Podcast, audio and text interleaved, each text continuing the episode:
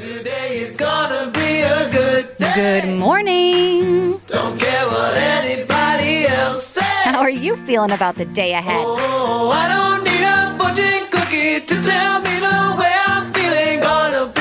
Only you can make that choice. And you've already made one good choice. You've got your radio tuned into Lou.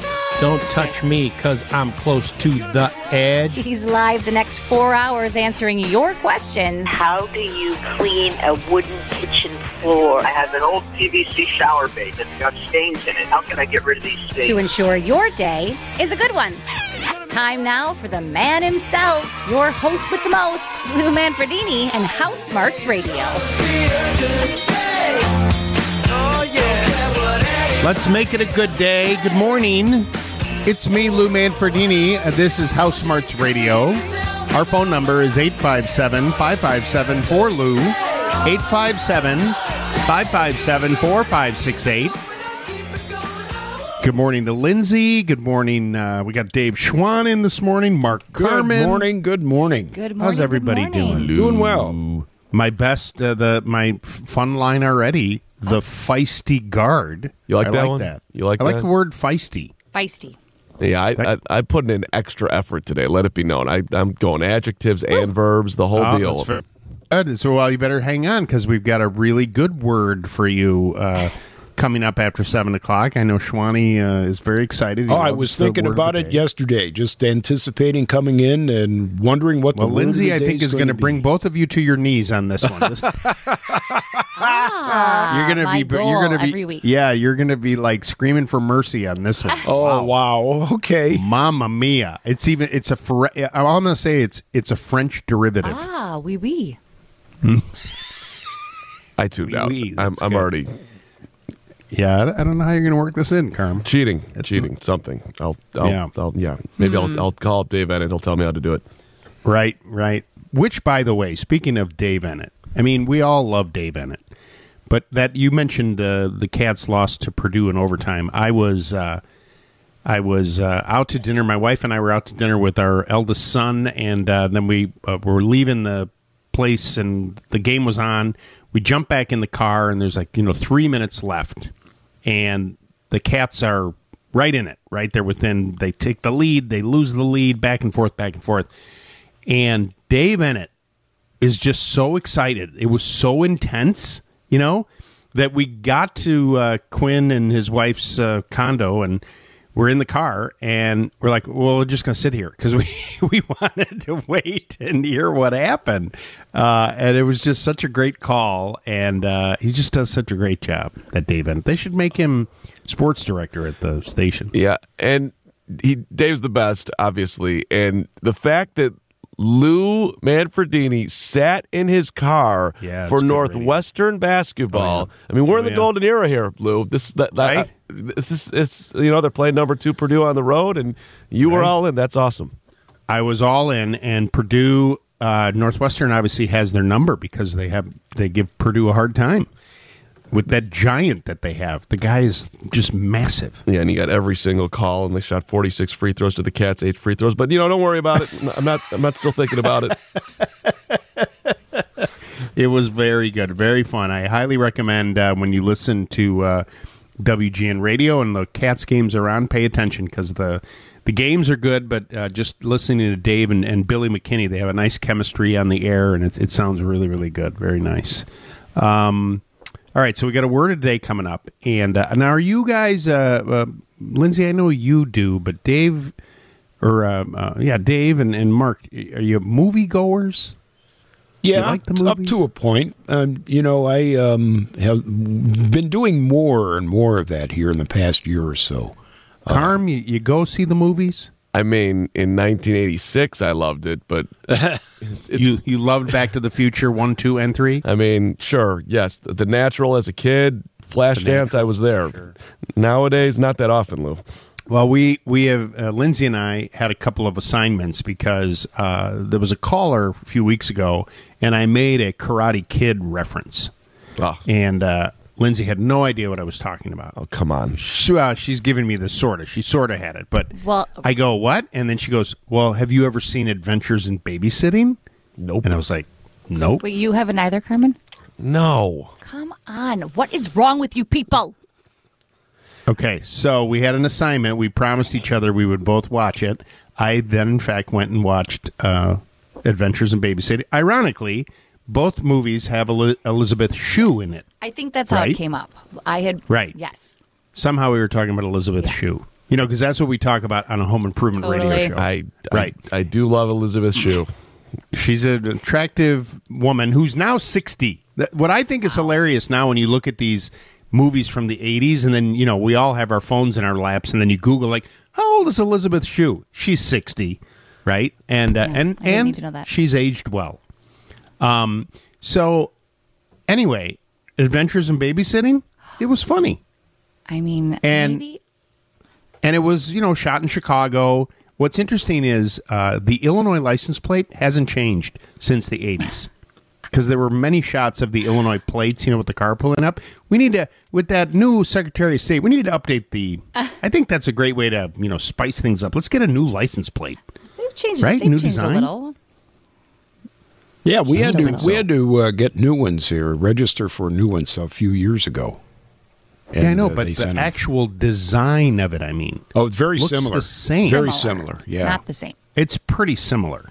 Can't we have something like you know a big you know, or the land of Lincoln? Can't we have like a big penny in the center or something like that? That there would it be is. fun, There it is. right? You should Throw copyright that, out there. Yep. Okay. Well, anyway, so go ahead. Well, so I I also did my assignment and I watched Karate Kid. And I feel as if I have been deprived of a childhood portion of my life. You're I am like in my Karate Kid era. I'm like telling everyone else about the movie and they're like, "Yeah." At one point, you did you walk through the house and do the thing where you got up on Oh. one foot? My daughter and, And, I like- are yes, bonsai. I mean, we like yell it through the house. We're like 35 years too late, but Show me it's a wax on. classic. That, that, that, that, that, that, that. Mr. Miyagi, he's the best. The best. best. The late great Pat Morita. Ah. He's been in so Thank many you. movies. He's so good. Have This you watched the the, second one yet? you've ever given me. Okay. Well, I got that going. For I love that it stood the test of time, and, Oh and Lindsay gosh. liked it to this level. I'm- Well, yeah. Not only me, but my daughters liked it. I mean, they were we were like cheering on the TV. Come on, you can do Well, it. It so and so here's the thing. Here was the the nugget for me in Adventures of Babysitting. So you made a rejoin that had uh, music from it, and uh, in the movie, there's a scene where the uh, kids end up at what is Fitzgerald's, but it's a blues club, and someone that I listened to a ton in the 80s and 90s, Albert Collins, is that singer who's a blues singer from Chicago. I used to play Albert Collins like crazy. I loved his music, and I hadn't thought about it in forever, and it was so good. It was that scene was so funny. So it's So I, I mean, that is- recommend both The Karate Kid and Adventures in Babysitting. Get your 80s on. right. That'll be funny. Then later on, I have another 80s. I have a bunch of movie Oh. recommendations coming up later on. Yes, I mean I know this is home improvement, but I did do the other assignment you gave me, which was to watch the pop movie. The Greatest Night in Pop. Yeah, yeah, that one. And Dave Schwan, you got to watch this. Andy, maybe, or Andy, uh, Mark, maybe you too. It's the greatest making night in of- pop. Yeah, it's the it's the the making of the song "We Are the World," Oh, okay. oh my 80s god! throwback today. and it is very good. That would be good. Yeah. and it's uh, you know it's they've got a bunch of people that were in the the song and the then video, but they have all this behind the scenes stuff, how the song came to be, how quickly it all had to record, and how they got all of those singers in the same room in the same night. I am all in. I, I- there's like some TikToks out there of just behind the scenes video that I've watched way too much of. This is amazing. I'm so excited. It's on Netflix. It's very good. It's one of these um, feel good. You know, there's no. It's just fun, and all of a sudden, oh, there's Prince. Oh, there's Sheila E. Oh, there's Michael Jackson. There's Lionel Richie. There's Bruce Springsteen. There's Kim Carnes. Ray Charles Kenny had an amazing Rogers. performance. Yeah. Really good. Willie. Willie Nelson. Right? Who's, who's like, look, he's young and younger. Bob Dylan. I mean, Bob Bob, Dylan, Bob yeah. was like didn't know what to do with himself. Stevie did Wonder's in there He too, isn't he? What's that? Stevie Wonder isn't he involved in that Stevie? Wonder, Yeah. uh, Al Jarreau, Al Jarreau. Harry Belafonte. It's, It's good. Like the fi- he was like the cre- creator of it. He was Easy, he got easy, easy. Oh. Spoiler. Oop. Easy.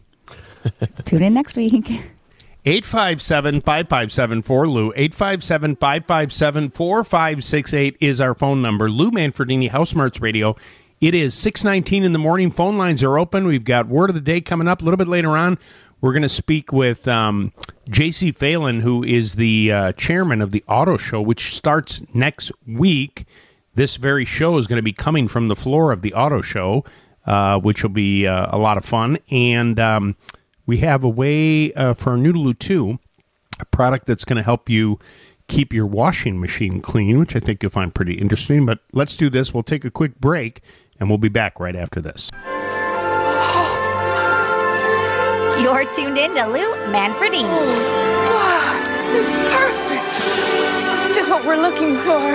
You may be living in your dream home, Oh, look, honey, ducks. but it's not always a dream to take care of. So if you've got questions, now is the time to call. Cue the deer. Lou Manfredini and House Smarts Radio.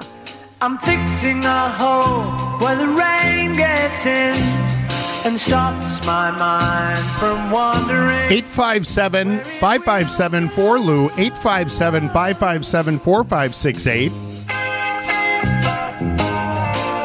House Smarts Radio. Let's go to the phone lines. Uh, this is uh, Mark in Lockport. Hey, Mark. Good morning. You're on House Smarts Radio.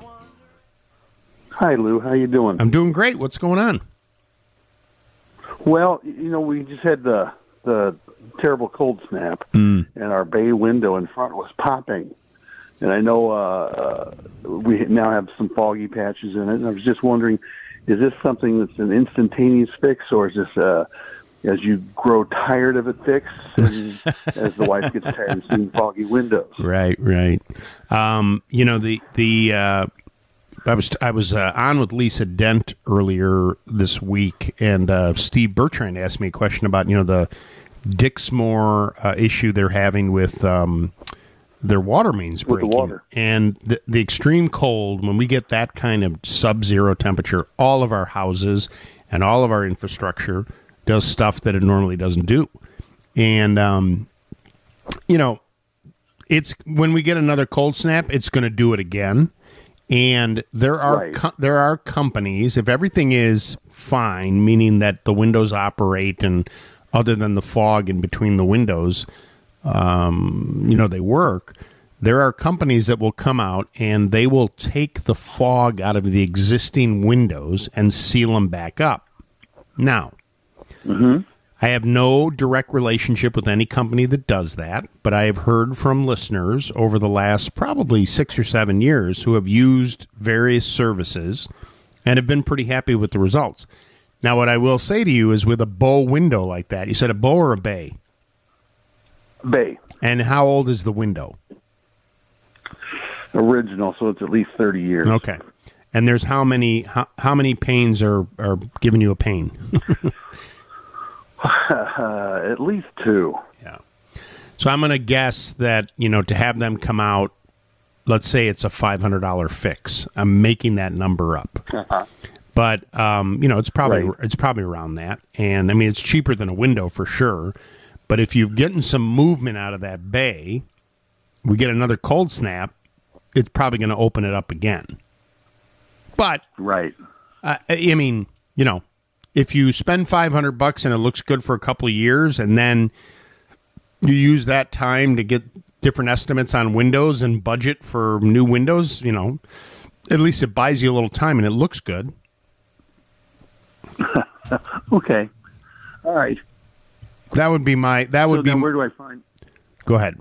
Is that a yellow pages kind of thing? Yeah, I mean, if you do a quick Google search and say um, remove fog from glass, right? Thermal pane glass, you'll get a bunch of companies that pop up in the Chicagoland area. But again, I, I mean, All right. I would love to, ha- you know, uh, we don't have a sponsor that does this. I'm, I'm not, I'm not a hundred, I'm not a hundred percent sure of the process. I know what they do is they, they do drill into the side of the the jamb of the extension, and they use a, a vacuum to pull out the air, and then they put something in there to seal it all back up. And I've seen the results, and it looks pretty good. Okay. All right. Well, thanks, Lou. You got it. I appreciate you calling this morning.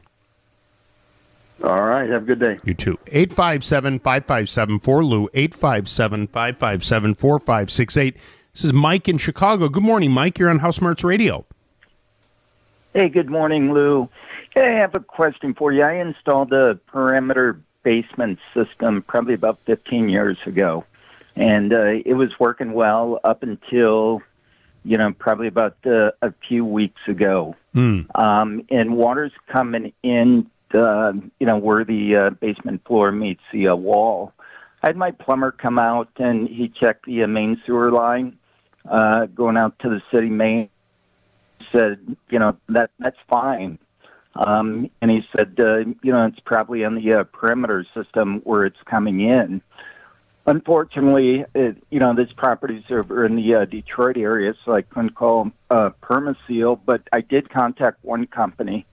They said, if it's not our system, we won't touch it. Hmm. So, what what do I do to diagnose the problem? Well, okay. s- So the issue is you have perimeter drain tile. So you have all around, and you have a sump pump. I do not have a sump pump. Oh, so you just have perimeter drain tile. Right. And the water you said is coming up from the floor where it meets the wall. It's not rolling down the wall. Correct. Hmm. Well, um, and your basement. So could it your be? ba- uh, your, I, I your, saw. your plumber, you said, looked at the main sewer line, but he didn't put a camera into the drain tile.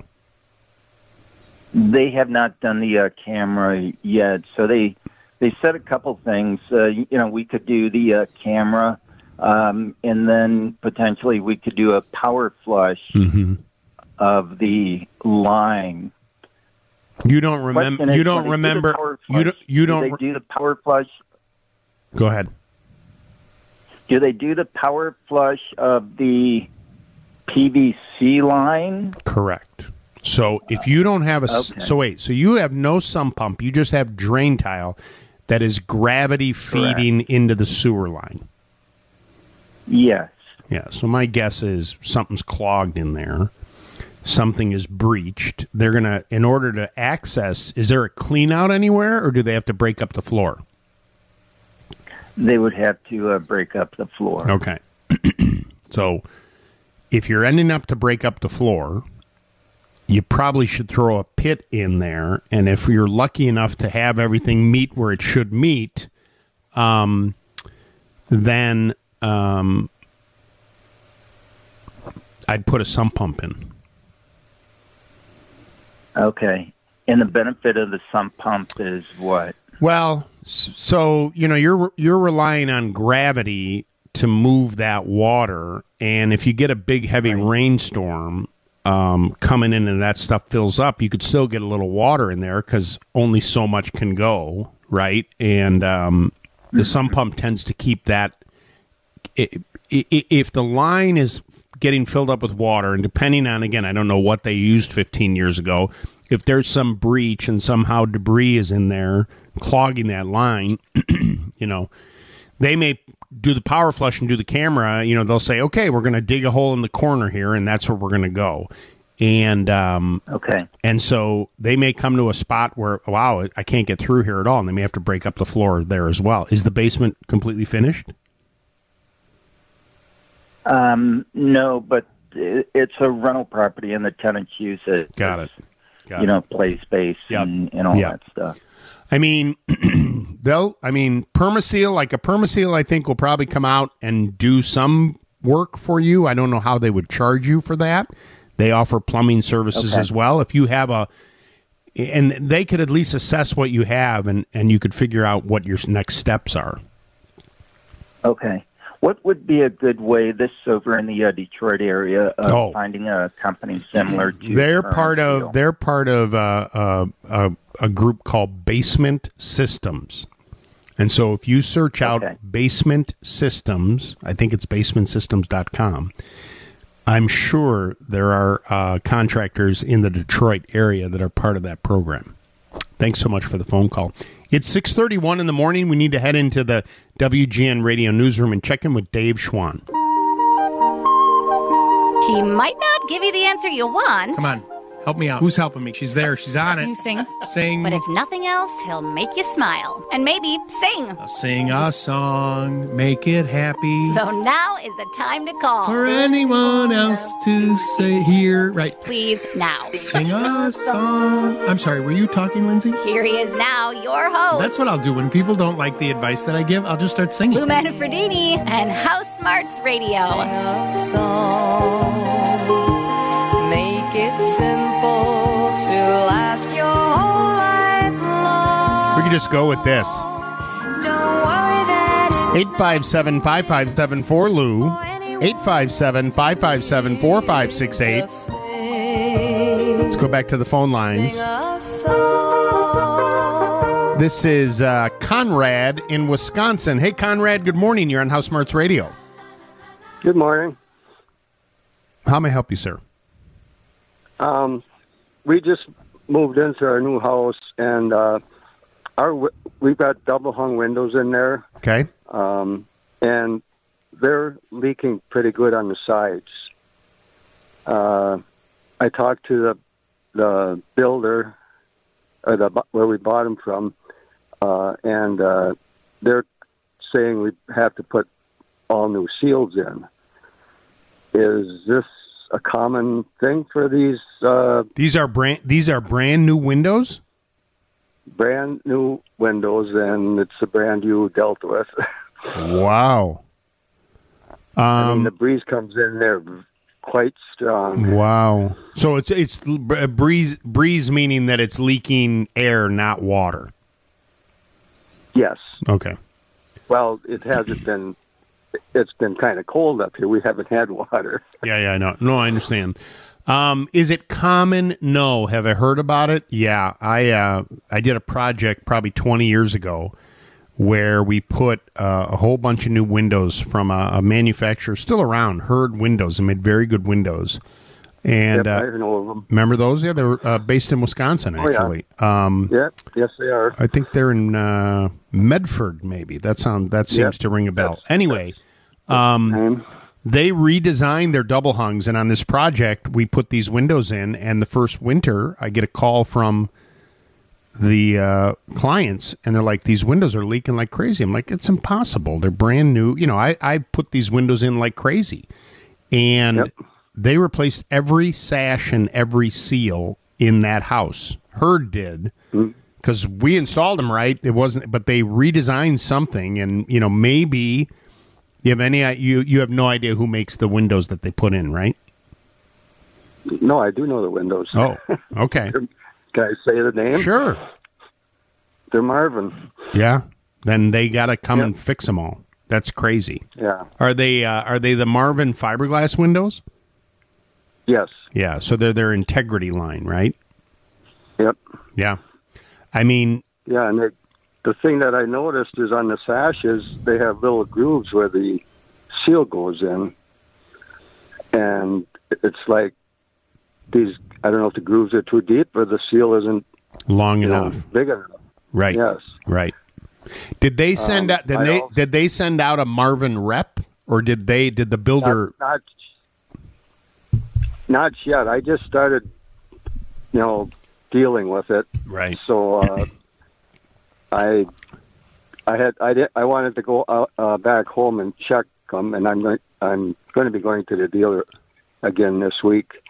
Um, but what I did do is I took a piece of paper and I tilted out the window and then put the paper in there Right. and I can literally on like ninety percent of the windows the paper all but falls out, Even even when it's locked. Locked and everything. Wow. No, that's uh, Yeah.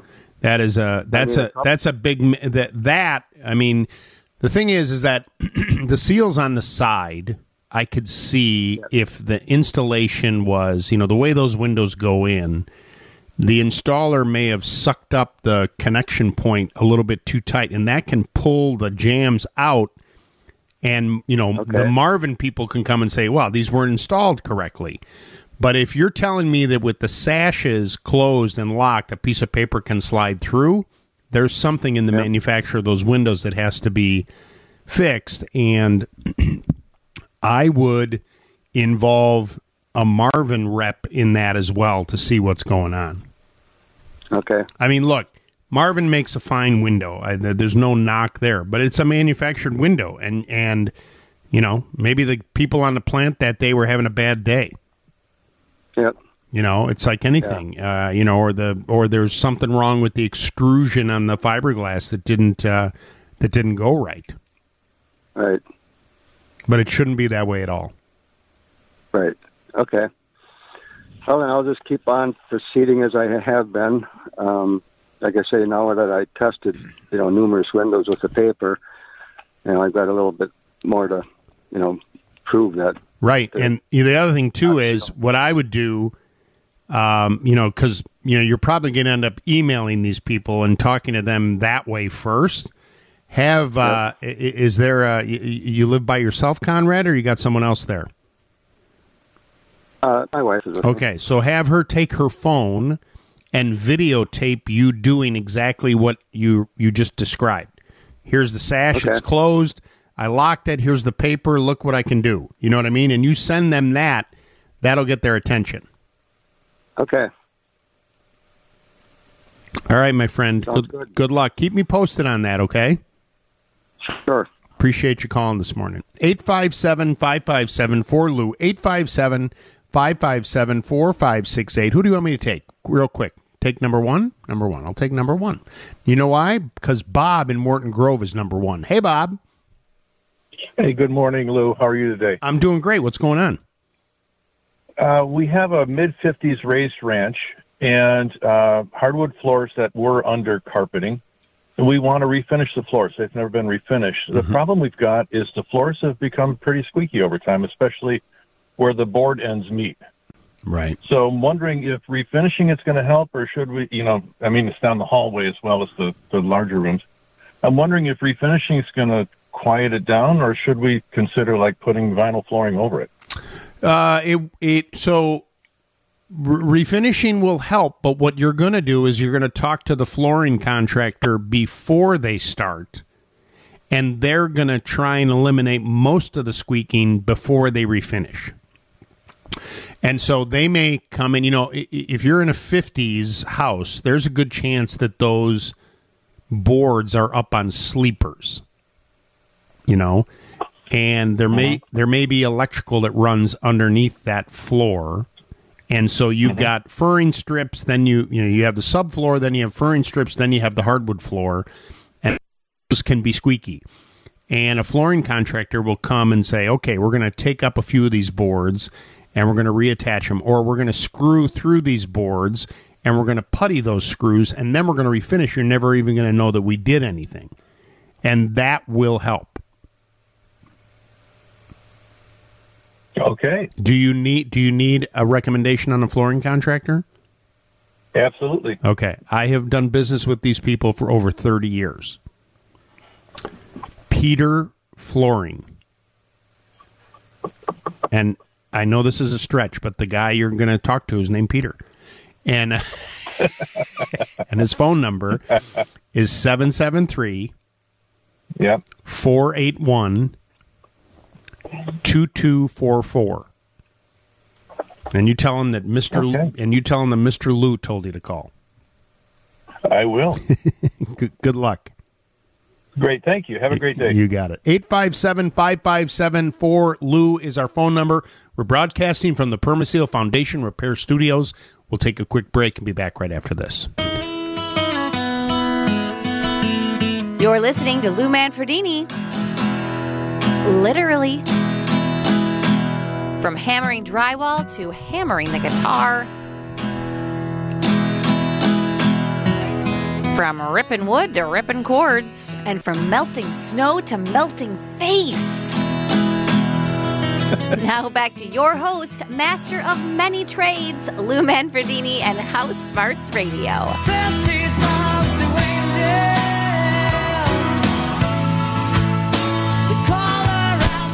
I don't want to brag, Please. but um, my j- my joke that I picked for the John Williams Speed Joke Tournament was the number one joke. Are you going to share it?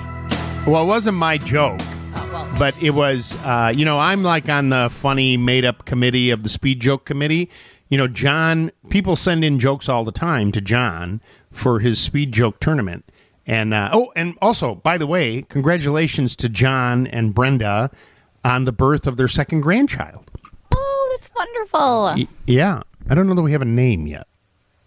There wasn't a name as of midweek, and I, I, I was, I, I didn't listen to all of his show on Friday, so he may have, maybe I'll get a text message and we'll get the name. But a beautiful little baby girl, and mom and dad and baby are doing great, so that's wonderful. But anyway, so I'm on this made up joke committee, you know, where people send in jokes and then he sends it to, I think it's me and Steve Alexander and Dave Eanet and uh, this Marge Sipla, who is a, a, a a listener. And a lot of people, Lindsay, they send naughty jokes. And I so, imagine. and we say no, yay or nay, you know, like don't say, you know, we can't, whatever. And um, so anyway, when he hatched this idea of a tournament, he sent me like 70 jokes to go through to say which ones would would you think we could seed, you know? And this one popped out at me, and I go, and this is going to be the winner. So just so you know, and I got to find that email because um, I was so confident. And he's like, that that one is not going to win whatsoever. So it came down to two jokes. And uh, I believe the two jokes that people were voting on, it's at WGNradio.com if you want to see. But I want to say that the, the one, number two joke was I called the incontinent hotline and the lady said, Can you hold, please? and and John says, Lady, if I could hold, I wouldn't be calling. Right? That's good, right? But the winning joke, which I called immediately, which had I been doing a bracket, you know, that this was the NCAA, I would have I would have won a I would have won like a bowl of cherries, maybe. I mean, you know, because the other ones don't go. But the elephant, the elephant, says to the naked guy, "It's cute, but can it pick up peanuts?" Right? That's good. Oh my god, that's good. That's good. That's good. 857 you can go to wgnradio.com and hear and see all the jokes part of the uh, uh, the uh, the bracket that they put together which is pretty funny 857 557 4 lou 857 557 4568 uh, let's go back to the phone lines here. This is uh, Jeff in Algonquin. Hey, Jeff, you're on House Smarts Radio. Good morning, Lou. How are you today? I'm doing great. What's going on? Well, uh, with this crazy weather that we had in January, with the heavy wet snow, then the rain, then the hard freeze, I must have had a little bit of an ice dam that took place up by the vent for the uh, over the stove hood, and I got a little bit of a leak. Now, the water never hit the floor, but I got a little bit of a blister on the ceiling. I'm just wondering, do I remove drywall? Do I have to remove insulation? Obviously, I have a roofer coming out who put on the roof to take a look and see exactly. I looked in there. I thought I found where the leak was at, Right. right there. Right. So I mean, if this um, is if this is the one time deal, right? I wouldn't go crazy with removing insulation or drywall. You know, in in in other words, it'll dry itself out. There's really no risk if you haven't had an issue before, but we need to make sure that wherever this leak or ice dam, you know, was created, and you know, again, I keep mentioning this that it was so cold and houses just do all kinds of crazy stuff. So, um, once you patch that up, you know, spot prime it, it'll dry up in there. Do you have access to see up in that attic above where this problem was? Yeah, I've already I've opened up. I went into the attic and took a look around, and I could see there's this one spot right by that vent where you know about a two inch by four inch section of plywood that was damp. Right.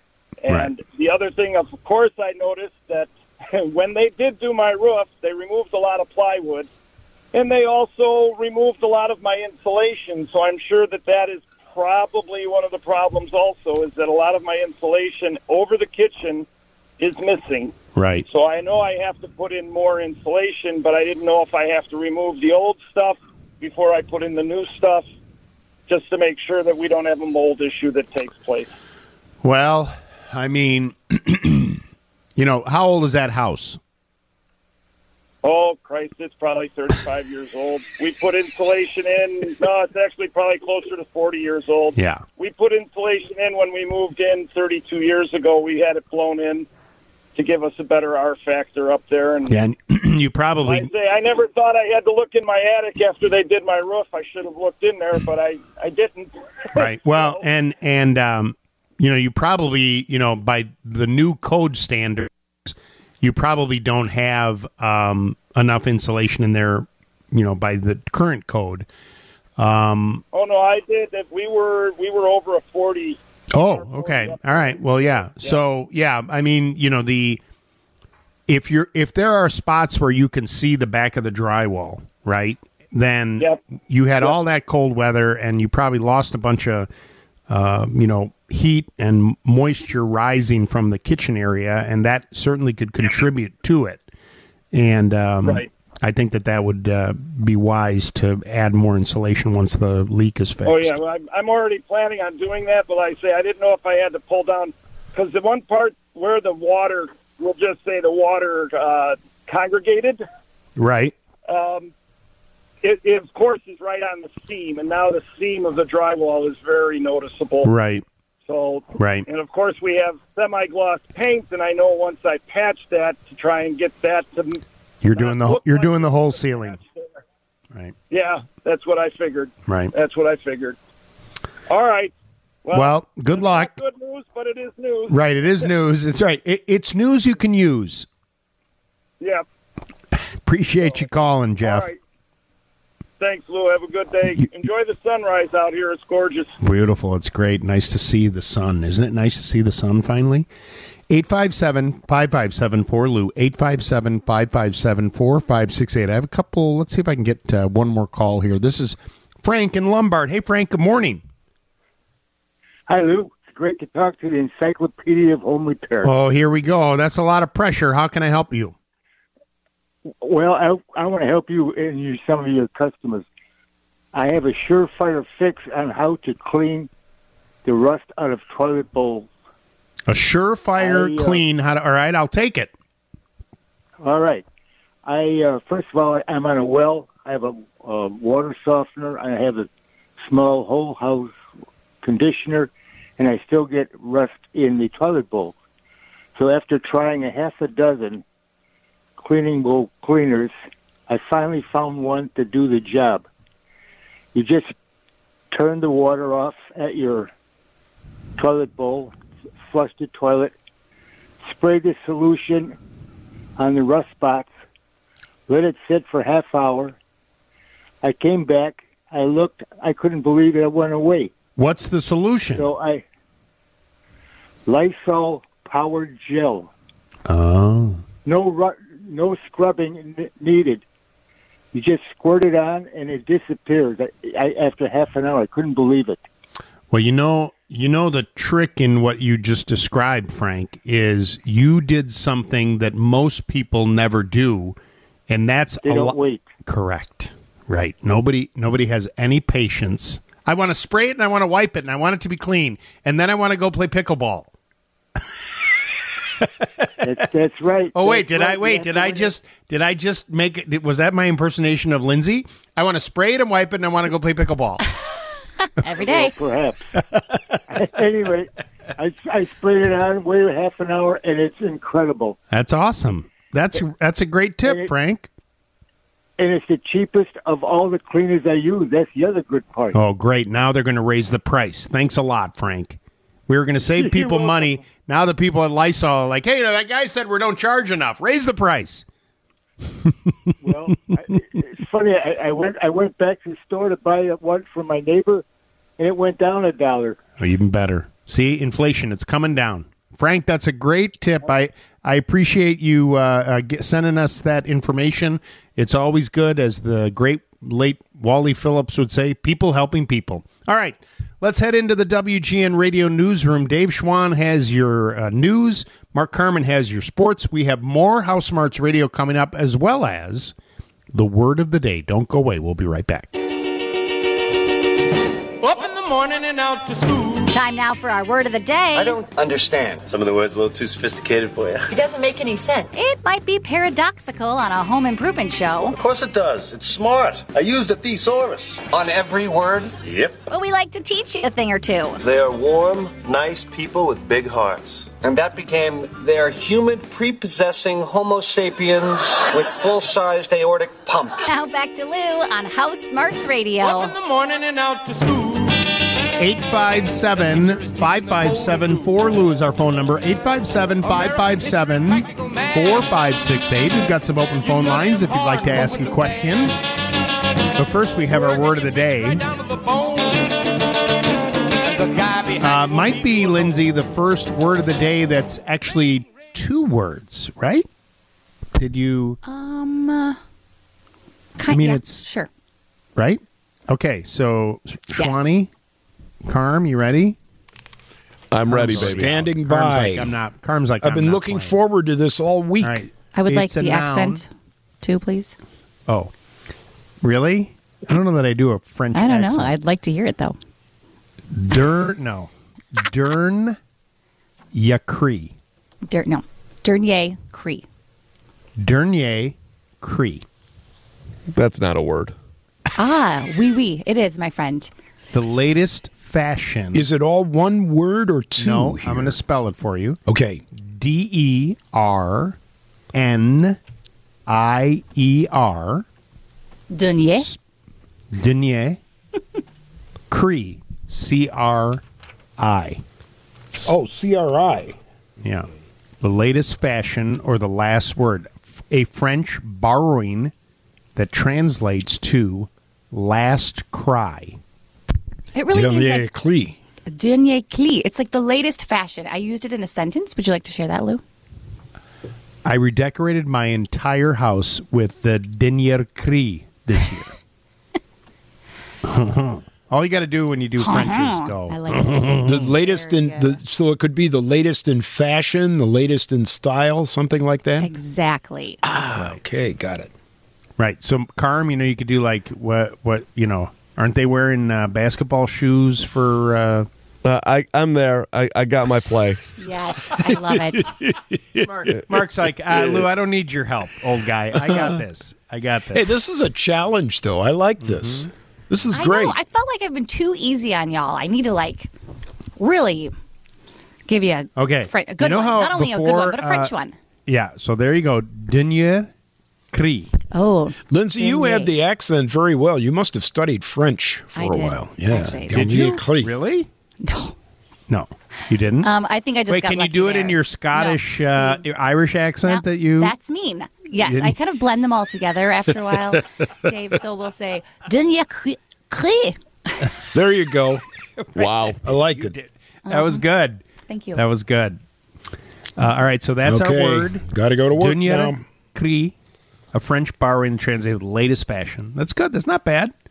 All right, I like it. I I I like it. 857-557 Lou. Um so I was uh, you know all excited about um y- my wife and I um we it's we've been very busy uh you know the tail end of the holidays and um we used to do this thing where on Friday afternoons we would go to the movies right and uh and it was always kind of a nice thing because I work on Saturdays and it's usually an early night, you know, type of thing. So we'll go in the afternoon and watch a movie. And um, so we were running a bunch of errands yesterday morning. I was working and um, she mentioned, oh, and I think we're going to go to a movie in the afternoon. I'm like, oh, okay. you know, that's great. And but I didn't ask what the movie was. And so I get in the car, she's driving, and I go, "What movie are we going to go see?" And she goes, "We're going to go see Poor Things." And I go, "Ugh, I really don't want to see that movie. I don't want to see that movie." Schwani, did you see that movie? Poor Things. Mark, anybody? Lindsay, did no, you see? No, but see it's on it? my list. It's on my list. What movie I'm is this? Dying to know. Poor Things. No. Okay. I had no desire to go see this movie. Why? Had you heard anything about it? Well, did that you it's just you know Dean Richards and and and Schwani. When you're with Dean tomorrow, you can ask him. He said I heard his review, and he Dean I think really liked it, but he goes, it's not for everyone. Okay, the um, I don't even know how I can describe this because I don't want to give it away. First of all, it's there's like a lot there's like surgery and kind of this kind of stuff that goes on and like and it's very so there's a really good message in this movie so i will give you that okay it's like the exact it's the exact same message as barbie but Yes. in a weird way in a weird way and emma stone so this is my problem with a movie like this okay i'm going to bring it into the home improvement world you and I walk into a, a building, Lindsay, like if we walk into somebody's house, right? And you're like, oh my God, it's beautiful. I love the, where'd you get that table and all that kind of stuff. And me, I immediately look at the walls and the trim. And I think to myself, is it plaster? Is mm-hmm. it drywall? Is it frame? Like I want to know what's going on behind the walls. Like that's how my mind works. Sure. So now I'm watching Emma Stone, who's a fine actress, but she is in some unbelievably compromising scenes. Oh, I've heard about. This movie. And I'm thinking to myself, and here's what I know about Emma Stone her father, a general contractor. Oh my god! I knew you were going to say this. And I'm thinking to myself, I Yeah. get that you're an actress. Sure. But there's not a whole heck of a lot of Emma Stone I didn't see. and what I saw of her, like I spent, you can't see this, this is on the radio. First of all, like the whole surgery thing, this is what my, I have my hand over my eyes, like this. And you hear people in the audience going, oh, oh, uh, including myself. And I'm squirming in my seat and I'm like, I just want to watch The Greatest Night in Pop. I want to go watch Karate Kid. I- don't want to watch this.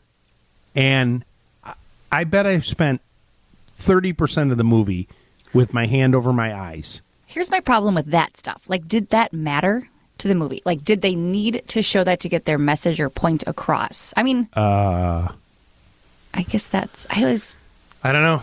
ask. It was a lot. And I mean, here's the thing that when you do go see this movie, Lindsay, because you will, you'll say, I can't believe Lou Manfredini went to see this movie. That's what you'll say. Hmm. Well, then, you should also see Saltburn. No way. I am not seeing that. No way. One thing at a time. One thing at a time. Good job with poor things. Did, did you wa- were you a Friday the Thirteenth Halloween person back in the day, Lou? No, I was never a gory movie, and that this was a little like that. Like it would catch you by surprise, and you'd be like, "Oh no, I don't want to watch this." But anyway, Emma Stone, her mom and dad, What's the name? What title of the movie again? poor thing, and you'll be a poor thing. When Poor you leave it, thing. too. Poor thing. things. Okay. 857 557 4 Lou. 857 557 4568. Let's go back to the phone lines. This is Bill in McHenry. Hey, Bill, good morning. Good morning, Lou. How are you? I'm doing great. What's going on? I have an electrical outlet that has become loose uh, because of uh, use throughout the years, and I cannot figure out how to tighten it up without taking out a big piece of uh, drywall to get at it. Do you have any ideas how I can tighten that up? Loose It is meaning. nailed to the So, so in other words, the, the plug will go in it and hold it, but the actual device itself is loose. Correct. Yes. If I if I try to push the plug in, it it it's hard to get in because it's so loose, and if I pull it back out, the outlet almost comes out of the wall. So it's nailed into the two by four stud. Uh, there's no way I can get at it unless I take a piece of drywall out, and I'm just wondering if maybe you got Wait, an wait, wait. idea. Oh, so the box itself is what's moving. Yes. Uh, Correct. Okay. Um, here's what I would do. This is a this is a cheat. Um, but if you go to the hardware store and does a regular um, trim cover cover the outlet? Yes. Okay. Correct. Go to the hardware store and buy a metal trim plate. Not not plastic. Right. And screw that onto the outlet. Is it a standard outlet or is it a Decora? It's standard. Okay. So screw that into the outlet, and that's going to pull the box against the drywall, right? And correct. It, and you can tighten it pretty tight. Don't break the screw or break the. If you tighten it too much, you'll snap the receptacle. But this is a little bit of a cheat. You know, if you don't want to try and uh, screw the box in there. The other thing you could try is if if you remove the outlet, can you can you see the screws for the outlet to pull the outlet out? Uh, yes. Okay. No, no, no. I'm sorry. No. You can't even do It's that. nailed into the two by four. No, it's nailed into the two by four stud. Well, the box is, but the outlet should be attached to the box. Correct. Yes, the outlet is out already. I have it out. So it's hanging out from the wires. Correct. Okay.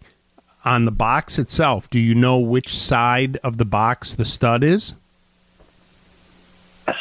Can you take a long drywall screw and go through one of the holes in the box and screw the box to the stud? There are no holes in the box. I've looked. I, that was my idea also, but there are no holes in the box. I thought, well, I could try drilling a hole, but there's no way the drill is going to penetrate that galvanized box unless I, you know, uh, make a pilot hole somewhere. So it and and then just to be clear, so I'm understanding this is a cut-in box, as far as you know. It's not a box. There was one they cut into the wall, or oh no, you said it's next to a stud. cut- Right, it's next to the stud. All right. So in a perfect world, you get a really sharp metal bit and you drill through the box and you throw in a screw to f- firm it up. That's the perfect world. The cheat is that you take a metal trim plate, connect that, put the outlet back in the box, screw it all together, and um, and then put that metal plate so it pulls the box against the drywall and then hopefully doesn't pull out when you use the receptacle. Right. That's uh, I I think that's what's going to happen. If I did that, I you know if I put an oversized plate on there, but you know still using it, it's still going to get loose, and uh, I'm thinking I, I got to fix it. So I I thought about drilling the hole in there, but it's not going to penetrate that uh, galvanized box. It you know I will. mean? It will with it will if you have a nice sharp metal uh, drill bit for sure. Just make sure you Yeah, all right, I'll, I'll just just make sure that you. I mean, it'll be tricky because you're coming in at an angle. at an angle, right? Uh, it'll be tricky, but if you hold it right and it, the drill is sharp, you should be able to do it. Just make sure you kill that breaker before you do any of that work because uh, you know you don't want to run the risk of uh, zapping yourself. Appreciate the phone call. 857 5574 Lou. We'll take a quick break and be back right after this. The screen door slams. Mary's dress waves. You're listening to Lou Manfredini. Like a vision, she dances across the porch as the radio plays. He's ready to take your calls I'm your guy. What can I do for you? I'm right here. Let me dust myself off. and help you with your house. I'm chewing on some beef jerky and I got a screwdriver in my back pocket. How can I help you? Now back to the man of the hour. Oh, Lou, you are the man. Lou Manfredini and House Smarts Radio. What else can we do now except roll down the window and let the wind blow back your hair? Well, the nights must Welcome back. these two lanes will take us there. 857 557 Lou. 857 557 4568. This is uh, Mary Ellen in Panama. Hi, Mary Ellen. Hi, Lou. How are you? You're not in the Panama Canal, are you? Nope, uh, we're about two hours away. From literally? Yeah, we're down. In, yeah, we're down in. It's called San Carlos. Wow. It's about the Panama Canals by Panama City. So we're about. It's about a two-hour drive. So you're listening to us on the web. I, I actually on my Alexa. Yep. Wow, that's I take so you wherever cool. I'll go. Are you down there vacationing or are you living down there? What's the story? Our my son's in-laws are down here, Oh, so they actually the kids bought a condo. So we're we like to call ourselves freeloaders. So Free- we're just staying here for the I love it. That's great. And what is for the month of January. Yeah, what is the weather like down there this time of year? High 80s and sunny, Wow. So it's beautiful.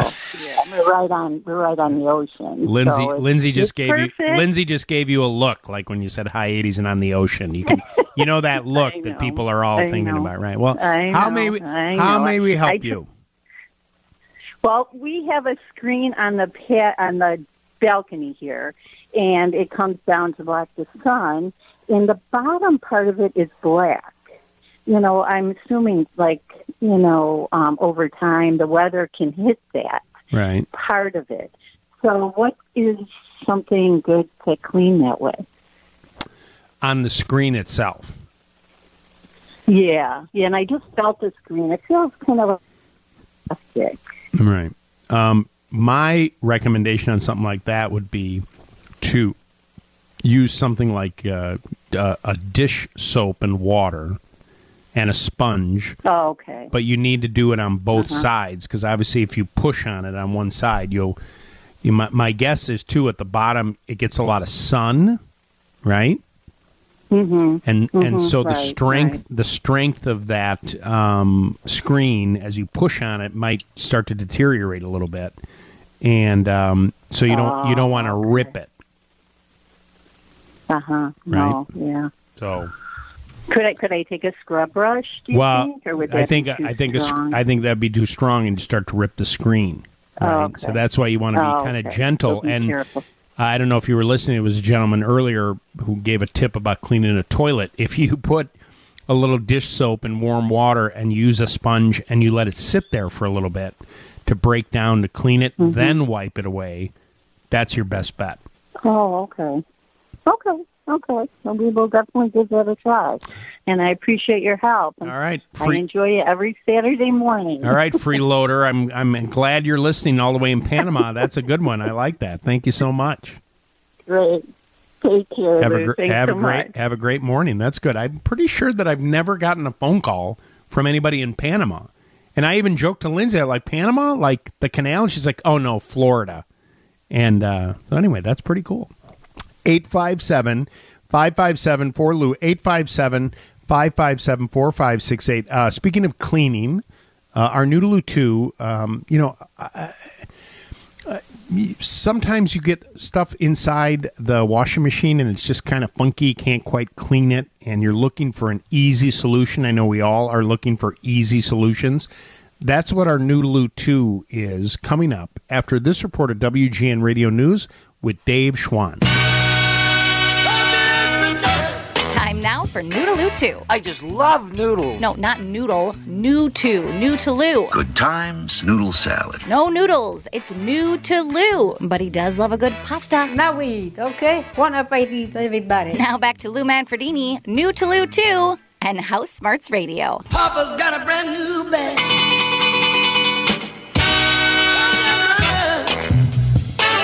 And did this crazy scene. Is uh, this Noodaloo 2 um, for both front and top load? Fine and pretty clean. I'm sorry, what?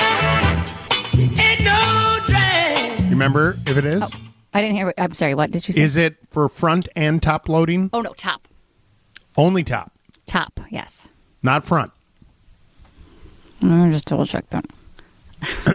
Can you double check that while I we? Yes, yes. Do you have a washing machine that's dirty and you want an easy way to clean it? Then listen to this New to Lou Too. Is your washing machine starting to emit strange odors? Ow! Have you noticed a residue building up inside the drum? Gross! Well, this weekend's New to Lou Too is a chemical free washing machine cleaner pod that can help. Packed with highly concentrated mineral based ingredients sourced right here in the U.S., Grab Green washing machine cleaner pods remove all traces of dirt and grime from your machine, leaving it fresh and clean. What's more, they're cruelty free and made without harsh chemicals like chlorine and phosphates. To use the Grab Green washing machine cleaner pods, first remove any items from inside the washing machine, add one pod to that empty washing machine drum, and select normal cycle and hot temperature setting. Use the pods once a week for three consecutive weeks just to get you started, and then the company suggests one pod a month for maintenance. Say goodbye to unpleasant odors and build up for good. Goodbye. And get a sparkly clean washing machine in no time. The Grab Green washing machine cleaner pods are unscented, so no overwhelming detergent smell that so many have. Do not go in there. Each package comes with five pods, and that package goes for about 10 bucks. But they do offer bundles, so the more packages you buy, the more you save. For more information, check out the House Smarts YouTube channel and be sure to like and subscribe. What is our view on pods? I love a good pod. I know. Sue me. No, no, no. But uh, so, do, do you use them in your detergent? Well, I do. And you just so do you have a top loader or a front loader? Top. And you just put the laundry in and you throw the pot in. Easy peasy. So, have you heard the radio ads? Um, Tide. I find this very interesting. There, this has nothing to do with the New to Lou Too. Oh. but they're talking about the Tide pods, right? And that there's less water in the Tide pod. It's more concentrated, and so when you buy a big giant thing of Tide, it's mostly water. Now it's interesting that they would do that because they still make the giant thing of Tide. Sure. Right? And um I need to understand the life cycle and what makes more sense. In other words, cuz you know, you're basically a big giant semi truck is delivering these huge bottles of Tide using diesel and blah blah blah blah blah. Like the environmental impact on any of that, which one is better? Seems like with that it's the pods because it's less water, more concentrate. Oh, good. Well, well, look at me. Or well, or is it the same Tide that's in a bottle put into a little bitty package? Ah, but it's not as easy to pour. It's not easy to pour. I'm, I'm feeling like it's just a t- temporary moment in my life when I'm very busy. Once I have more time to pour the detergent, and then then I will step away from the wait, pots. wait, wait, but right now. You're love- so No. busy. Yes. You're so busy Yes. that you don't have time to pour. You want to take that back? You want to pretend that? Do you want me to rewind the tape and say you never said that? I mean, I was being a little sarcastic, but it is. I mean, I just wonder. And then you've got the simple? plastics, and you hear all about these microplastics because it is plastic. Have you seen the TikTok that's out there right, right now where, where this guy is trying to make himself breakfast and every thing he makes, he like ends up reading something like, "Oh, by the way, oatmeal terrible for you. Oh, eggs, Oh. don't eat those." I right. you no, I get it. do I get it. I get it. what No, no, no. But that that's my point. Is that a lot of people, you really have to understand the whole thing, the life cycle of what it takes to put something out there, to make sure it makes a lot of sense. So, our New to Lou Too helps you clean your washing machine. And I actually think it can be, and it doesn't say anything about top loading only, so I'm gonna guess that it's both. It's both. yes. Go to House Smarts. Go to uh. YouTube.com. Yeah. Fun fact too: these can also be used in the dishwasher. The same ones. Same ones to clean that. Oh, good. So double use. Yes. I like that. All right. If you go to youtube.com slash housemartstv, you can learn more about our New to Lou Too. 857 557 4Lou. 857 557 4568 is our phone number. Let's go back to the phone lines now and talk with Nancy in Niles. Hi, Nancy. Good morning, Lou. I have a question regarding a home that I've been in for only two years. It's a split level. And um, I've been here two winters, and I see that I have some cold spots in the house. Okay. I have a the front wall that faces the west. The front of the home faces the west. Around the front door, I have an outlet that literally iced up.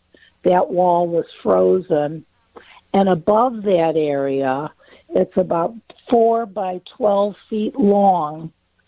Um, I had condensation dripping from the ceiling. I had Permaseal come out. I've used them here for my crawl space and was very happy. So the gentleman came out, he crawled into the attic, and the area that slopes from my dining room and living room, it's a it's a big slope going down. Yeah. He says there's only 11 inches, so a guy can't get in there. And the 4 by 12 section at the front, there's no insulation. He could see drywall. How can I get insulation up in there? Would it be best to open the drywall from the inside and have someone come and spray foam, or I'm kind of at a loss what to do about that one area? Well, I mean, the way that you just described it, it seems like that's probably the only way you're going to be able to do that. And, um, you know, that they may have to cut out a section to be able to access it. And then they'll put up, um, you know, with the foam, they'll end up putting up, um, not a netting, but they'll sort of like a netting or, you know, it's a material that they'll staple and then foam over that. And once that's held in place, they'll put the drywall back up to hold it while it sets to get you the, um, to get you the the insulation and the R value that you need. That that isn't. Uh, I don't think that's anything that a permaseal can help you with. No, no. Right. Unfortunately, he wasn't able to. Um, the the one side of the house he could. There's room, but this sloped area, Right. um, no.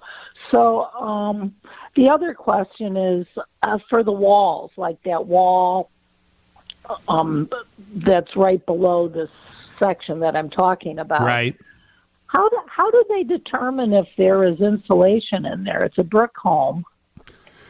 Well, I mean, they can use a thermal imaging camera to see what kind of heat loss there is there. If it's a brick home and it's an older home and they're, um, you know, they're uh, um, furring strips, there might be very little insulation at all there, right? And so Okay, it's yeah. a it's a question of, you know, while we have somebody opening up um, the walls for the ceiling, you may end up having to do a little opening of the walls there as well. Okay. Well, um, what about these uh, companies that come out and spray foam uh, through the outside into the wall space? So here's my only problem with that is that I know that they do it, but I never really know where it's going, right? Because in, especially in older homes, there are um, fire blocks or there's boards or there's pipes and you know they they can run the rod down oh yeah we got all the way down there and we're filling it up but how do you even know Yeah. you got to see Okay. it in my opinion So it'd be better to uh, go from the inside and then just re-drywall. You're going to have someone there doing it anyway for the ceiling, and if we open up a few Yeah. sections and we do it all, it you know it's it it yes it adds cost to it, but then you're assured that the money that you're spending is getting done correctly and fulfilling the promise that they're going to make to make the place warmer and avoid this problem from happening again. Yeah.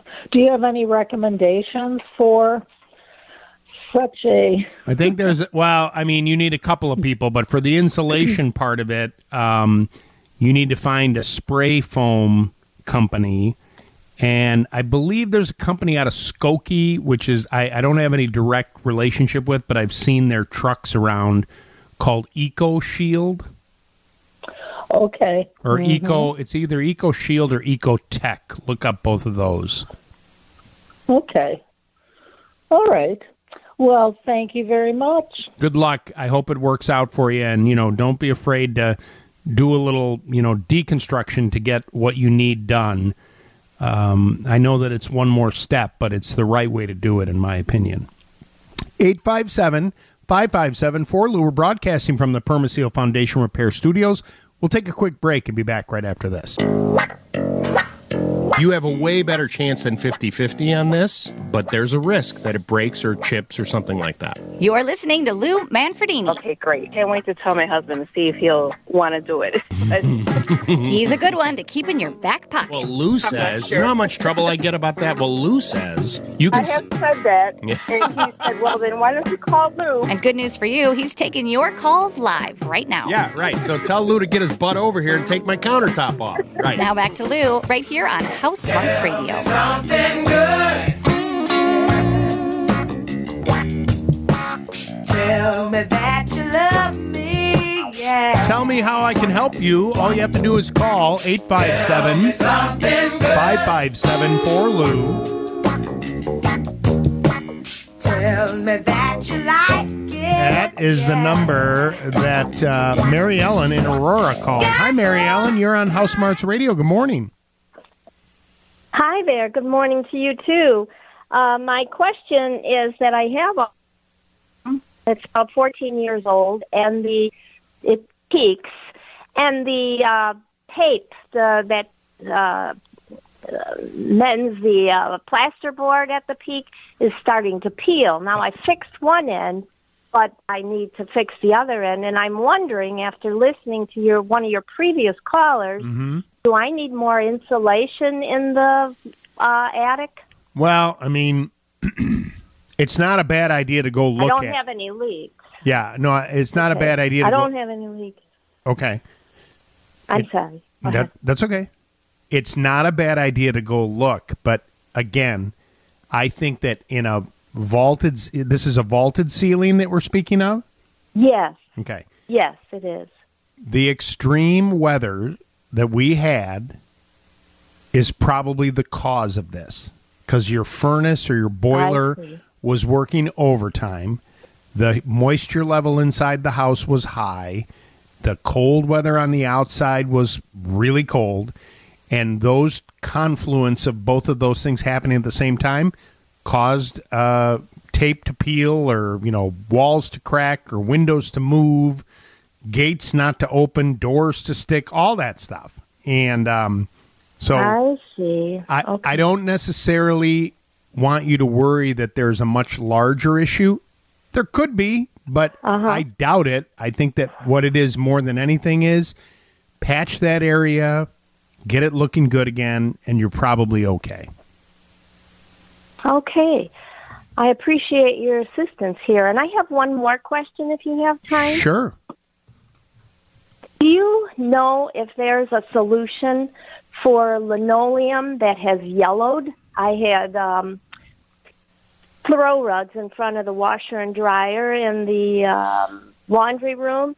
And of course, in that spot, Right. the linoleum has yellowed.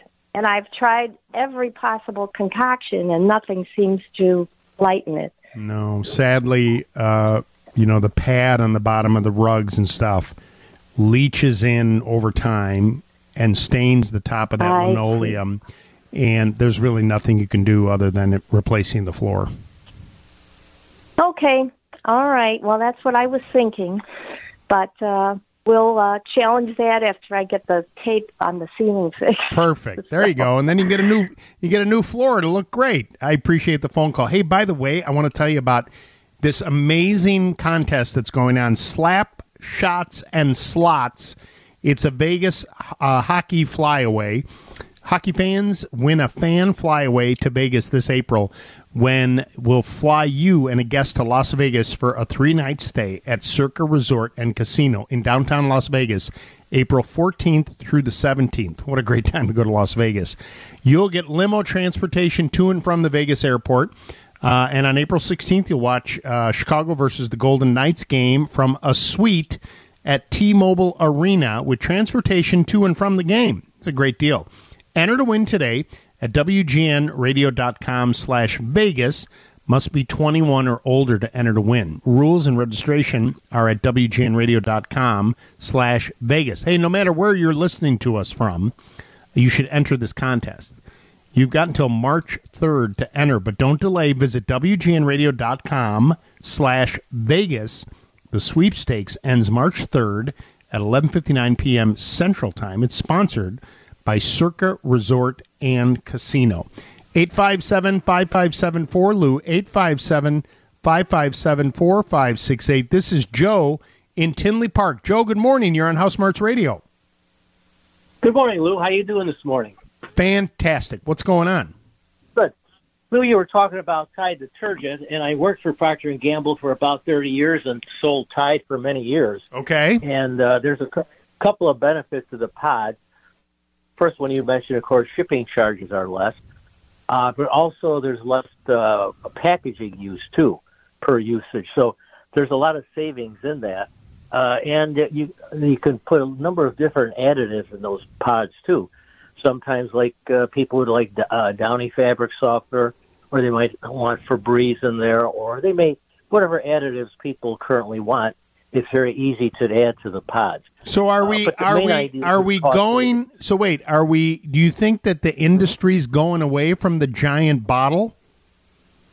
Oh, absolutely. For it'll be a while because people do like those big bottles of liquid Tide. But it's uh, it's just another another option for people to use. That's all. All right, I have It's, another uh, wait, I, I can I, I can I pick your brain more about uh, Tide? Sure. What happened to Sure. Tide powder? Uh, you know what? I wanted to talk to you about that because it all started in the late 40s or and earlier than that. Do you remember Feld's Naphtha or American yeah. Family? Sure. Okay, those are bar soaps. So uh, soap all uh, started in the United States with ivory, with an ivory bar soap, and so people use that to wash their clothes, and they would grate it. Then the next improvement was American Family or Fels-Naptha. People would grade that as they would grade uh, cheese and wash their clothes in that. So the idea came, well, let's put it in a box. Let's let's grade it for them, put it in a box, and we'll sell it to, to consumers that way. And then they were able to improve the formulation, so Tide became a very effective, no longer soap, but detergent. So in about 1948, Procter and Gamble began to use detergent, developed detergent in their own labs, and used it in Tide. And that was a very, very well. It was probably one of the most success, successful consumer brands ever Right. and it was the basis of a lot of brand introductions for Procter and Gamble. Uh, so then, what's the next step? The next step was liquid detergents, and that was for convenience. Again, safe packaging because you didn't need big cardboard boxes, and it also uh, saved shipping too because the cases could be somewhat smaller. And so that stayed around for a long time. And then additives were added to that. Do you like Downy in it? Do you want Febreze in it? Do you want a fragrance? Do you want no fragrance? So different choices. And now that's developed into pods because it's just another way to try and hold the price down and also be more friendly to the environment. Less packaging, less diesel fuel, fewer trucks, and so on. So that's kind of the history, just briefly, of Tide detergent. And Ah. yeah, as you know, it also has some some fellow brands and also some competitors. Right. I love Tide Talk. I love this. Yes. But so God bless you. No, no, no. I, I, I always- go ahead. We're we're Tide users, but I think that you know what's interesting to me is that it would seem to me, you know, like now I'm hearing these ads. I mentioned to Lindsay where they're talking about Mm-hmm. the Tide Pod, and you're not shipping all that water. And it's like, well, why wouldn't we Mm-hmm. just go back to the powder? Because then you didn't ship any water; you were just shipping the powder. Um, I Well, wor- I worry a little bit about the pods and the plastic that's used because we're very concerned about plastics in the water stream. You know what I mean? And so Right. we Oh, got to we yeah, got to get better. We got to get better there too. hmm The, the pods themselves, that material disintegrates. Uh, the plastic, if you notice, you can get a lot more uses in a, one of those plastic uh, containers that the pods come in than you could in powder, and also soon to be liquid too. The liquid is. You also were talking about concentration. It's just the liquid pod or liquid Tide just uh, have a lot of water, and it's it's not. Tide commercials uh, compare themselves to bargain brands. Bargain brands are, are a greater have a great proportion of water in them. the Tide liquid has a greater proportion of concentrated detergents and Mm. additives. So that's why you use a half a cup or a half a cap of Tide. Where with a, a liquid bargain brand, you might have to use a half a cup or a, a full cup of it, and you won't get the same performance because it it, it doesn't have the same quality detergent. And then the that's true of the liquids and also of the uh, the pods. So the pods, that Tide is even more concentrated. So that's that's how this this brand and- this this field is sort of uh, evolving. So we're waiting for the next steps to come along, and we don't know what those are yet. Right. But uh, Tide, Procter and Gamble will develop it. They've got uh, huge. I'm retired, but they've got huge, huge labs. Do a lot of pure research. They'll just they'll just start, you know, taking apart and Right. investigating material and say, what does this have any use? That's like Olay. That was one of the brands that Procter and Gamble bought. That was sort of a marginal brand, but they developed a lot of new techniques that are good for skin. Because I remember when they were doing a lot of skin research, and I thought, what what's the deal? What are you doing so much skin research Right. for? And then all of a sudden they bought a brand called Olay, and then they began to use all the uh, you know the information that they Right. developed. All right, And Joe. it's- Joe, I'm gonna Joe. I'm gonna stop you. I love Tide Talk. Not sponsored. Mm-hmm. Good, good. Not sponsored by Procter and Gamble, but I appreciate you No. calling. I'm just bumping up against uh, news time, and I find all that stuff really interesting. The news is next from the Northwestern Medicine Newsroom. Dave Schwan has the news. Mark Carman has your sports. We have more House Smarts Radio coming up. Don't go away. We'll be right back.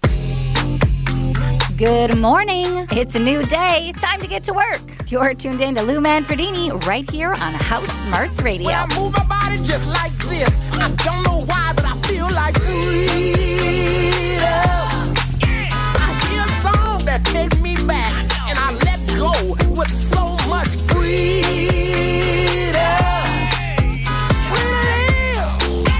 I'm gonna get 857 557 Lou is our phone number. Uh, by the way, I know it sounds like all I'm doing is watching TV, but I did watch last night American Symphony, which is a documentary about Jon Batiste, who's singing this song right now, and his, well, I don't want to give too much away, his partner, who's struggling with cancer during the juxtaposition of his life, um, he is this unbelievably talented musician, and their love story is just so moving and beautiful. And this documentary um, kind of talks about who he is as an artist, his relationship with his wife, and the struggles that um, they're going through. And if you just watch the trailer, you'll be completely moved by the kind of the double life between the two of them of what they're both going through. It's really quite sad and beautiful, and uh, it ends with this unbelievable performance of a symphony that he created. Uh, that he plays at Carnegie Hall. Really, really good. Uh, Wow. Jon Batiste called American Symphony on Netflix. Good job, you two, using the words of the day. Very nicely done. Male Well C. done. Male C. I thought All mine right, was brilliant. Don Kleppen. Yeah, very good. Um, so then here, here I, I have one other thing before we get back to your phone calls because this was kind of funny.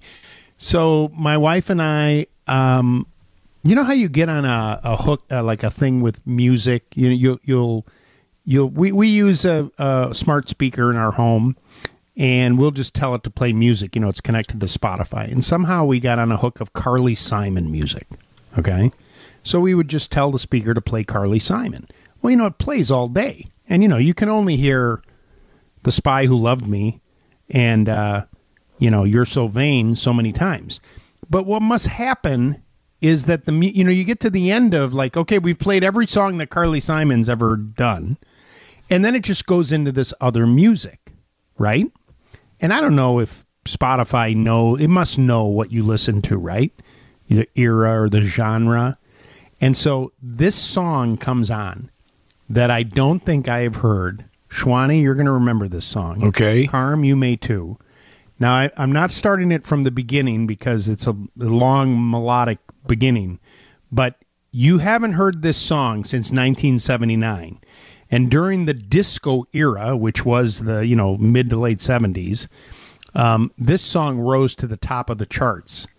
And Lindsay, you may have heard this song before, but here it is.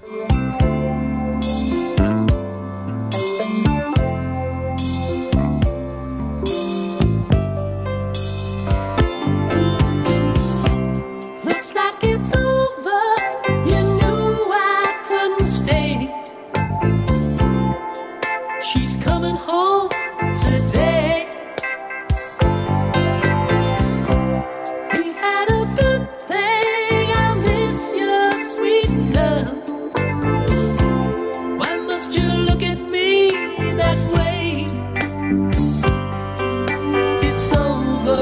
play this on Valentine's Day. No.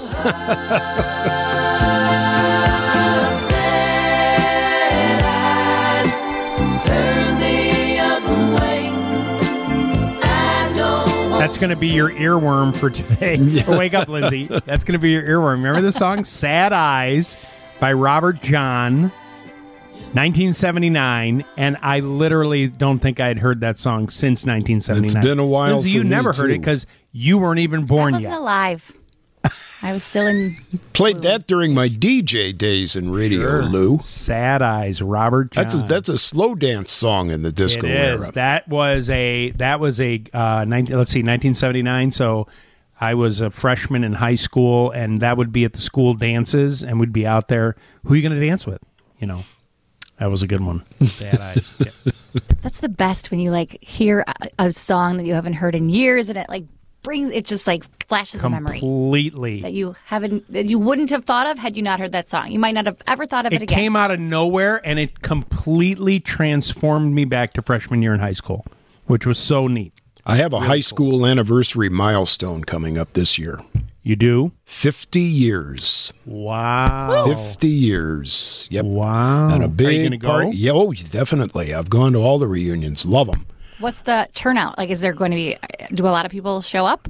Uh, yeah, they do. Um, the ones that are still living. well, yeah, frankly, yes. Yeah, Um, no, I mean it, it. It is amazing. I went to my fortieth, and I was shocked. Yes. at, at how many You- people You really, you. Lindsay, you'll find this out as time goes on. You know, uh, they've always had a a board or a uh, you know a, a thing that will commemorate those that Mm-hmm. are no longer with us. And you go down the list, you know, oh no, you know this Yeah, it really person, is. that person. Well, I hope I find out. Well, hope you know what I you know what I mean. Right, you know. right, exactly, Yeah. right. You're not Yeah. on the list, right? That's like Well, that too, yeah. But uh, yeah, 50, uh, 50 uh, uh, class of 1974, 50 years this year. Yep. Well, congratulations. Thank you. Yeah. What are you going to wear? I don't know yet. I will be down the Clee. I will Oh, be down the Whatever it Clee. is, it will be Dernier Cri. Dernier the Clee. That was so good. Well played. Well played. I got visions of an incredible Schwani in '74 going through my head. right? He'll be looking good. He'll he'll be wearing. You know, he'll he'll dress in the um, uh, Saturday Night Fever wear. The Saturday night, you're not far off. Right, You're not right, far off. Big wide collar. Yeah. Good luck. 857 5574 Lou 857 557 4568. This is Linda in Elgin. Hi, Linda. You're on House Smarts Radio. Alexa, turn off. Sorry. Sorry.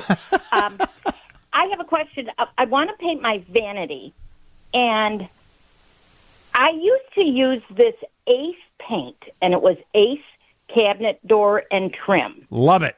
and I loved it. Love it. They say it's discontinued. Not true. Is that correct? Not true. Oh, I have a gallon of it that I just mixed in my basement at my house. oh It is- man. It is now. it is. It is not discontinued. It is Clark and Kensington cabinet and trim paint. okay. So it's under that name. It used to be called Ace Cabinet and Trim Paint, but now, exactly. Okay. but now it's called Clark and Kensington Cabinet and Trim Paint. Excellent. Okay. Same stuff. Same stuff, Self-leveling, self leveling, awesome. It's what I used. Yes. Uh, you know, I've talked about the fact that I've uh, done a couple of kitchen projects where we've spray painted, Yes. where I've spray painted the cabinets, and uh, it's Yes. a fabulous product.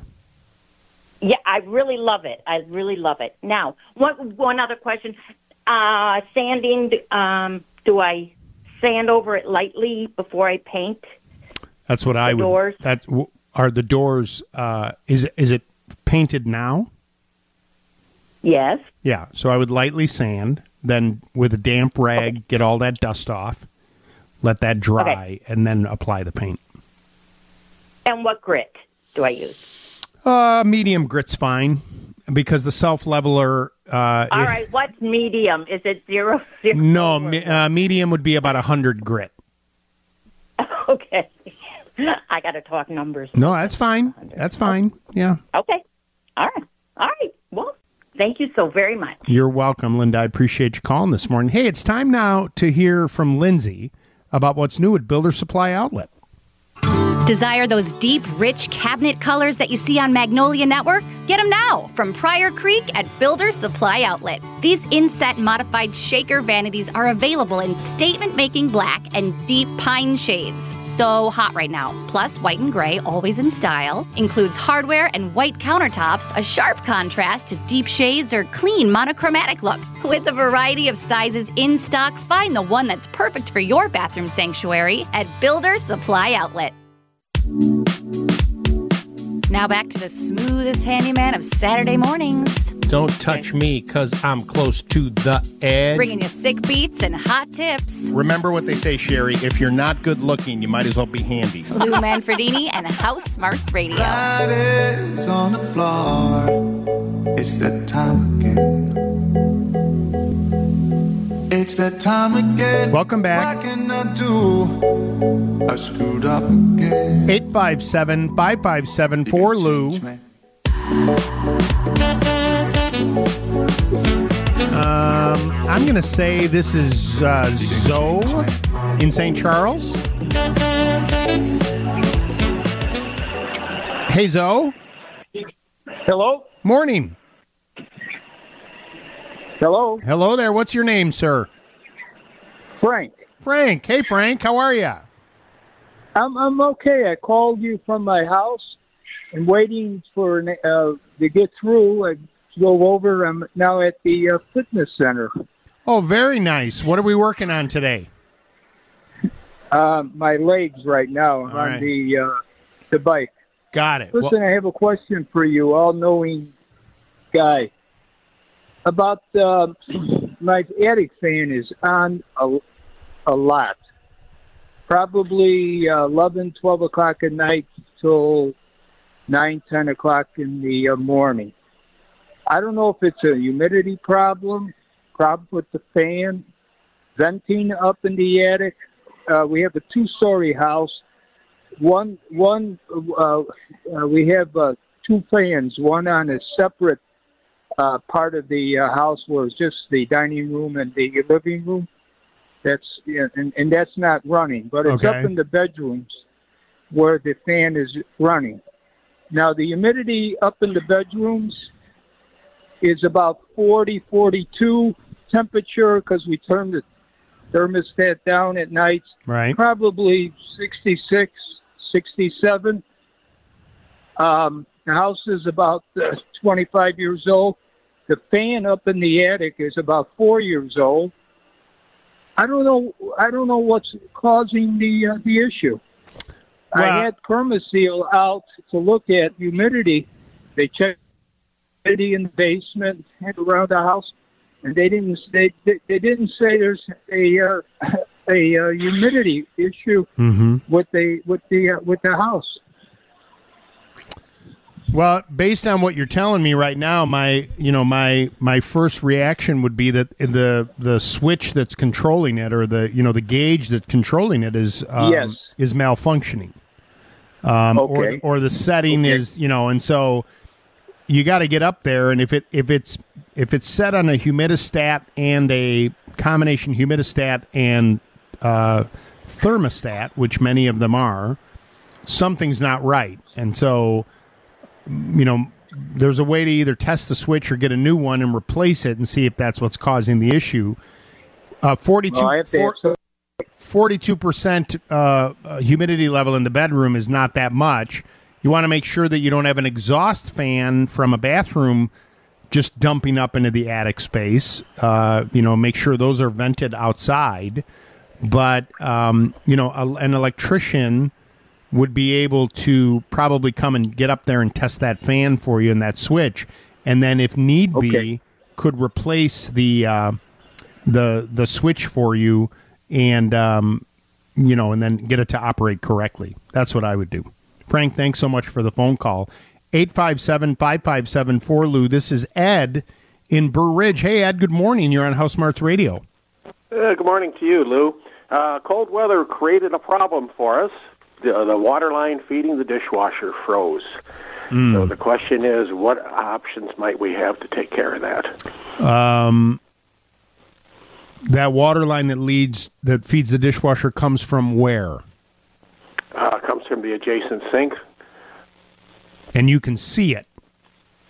Okay, we can see we can see the line under the under the sink, and then it goes through a um, the cabinet through the side wall of the cabinet uh, into the cavity behind the uh, behind the dishwasher. And it's still not water's still not flowing. Oh, it's flowing. It's flowing now. It has. It has. Uh, but I'm looking kind of prevent it for the future. Well, um, but the water in the sink didn't freeze. Correct. All right. So then, what? Obviously, what you know that that line, and and is it a flexible line or is it a solid copper line? It's a it's a flexible line, kind of a, with the armor cable on it. Got it right. It's probably sitting on the floor, and back where the dishwasher is. My guess is there's no base trim or sealing. There might be drywall back there, but it's not. You know that that gap is there, and so you probably get a fair draft that you don't feel under normal temperatures. But when it got really really cold, it froze it right there. So two options. Okay. You right, could Well, the line the line uh, crosses over. It's above the floor of the cabinet. Um, so it's it's about uh, I don't know, a foot and a half, two feet up from the uh, from the bottom of the cabinet. Right, but that but then it ha- but then it has to go back down because the connection point for the dishwasher is on the ground. You know, it's on the on the bottom. So it may go it may it may come up, but then it hits the floor and then comes across and makes a connection. So A, when it's really really cold, if you pr- if you opened up the kitchen cabinet, you know the, the the the doors on the kitchen sink, that probably would alleviate the issue. If you want a more if you want a more permanently tried tried tried. I'm sorry, We tried using a like a little heater fan to warm up under the cabinet, and it still froze. So the heat's not. No, no, no. But uh, but did you do that after it froze or before? Uh, I actually, it's my daughter's house, so Got. I'm not Okay. sure which she. My point is so okay. My point is this: that extreme cold temperature. If you want to try and permanently fix this, you need to pull the dishwasher, and you need to inspect what's going on that wall behind the dishwasher. And I bet you're going to find that there's no base trim, and that the drywall probably doesn't meet the floor, and there's a gap. And it could be as simple as getting some spray foam you know, like some great stuff and shoving it in there and expanding that to seal out the draft. Then that hole that the um, the line goes through out of the, the vanity sink, you could open that up a little bit more so that the air flows in there. And then when we know the temperature is going to be colder, I mean, again, we were in some really extreme cold weather, right? But if you open up that cabinet before the pi- wa- the pipe, uh, you know, um, freezes, that should keep it from from freezing. But after the fact, it'll be very difficult. You know, you just got to let it. The nice thing about a flexible line with the metal, it's a rubber hose in there, right? So it froze, it expanded a little bit. It you know, no harm, no foul. You shouldn't have any leaks. Uh, had it been a, a, solid copper line, you run the risk of that being, um, you know, a crack down the line. So. Pull the dishwasher, add some insulation, seal that up, caulk it if you have to, and that probably will help uh, alleviate that problem from happening ever again. Appreciate the phone call. All right, the auto show is coming up. Starts next week. Actually, the first look at charity is Friday night. I'm going to be there with my wife uh, at the Misericordia event, acting as a uh, MC and auctioneer, along with um, um, um, a bunch of other wonderful supporters of Misericordia, which will be absolutely wonderful. Alex Maragos, who is uh, anchor with uh, NBC5, will be my uh, co MC. He's a really nice young man, and he's been very kind to help with um, um, the, the Misericordia auction as well. But you got to come out to the auto show because it's a lot of fun. We're actually going to be doing our show from the floor of the auto show next Saturday uh, from 6 to 10 a.m.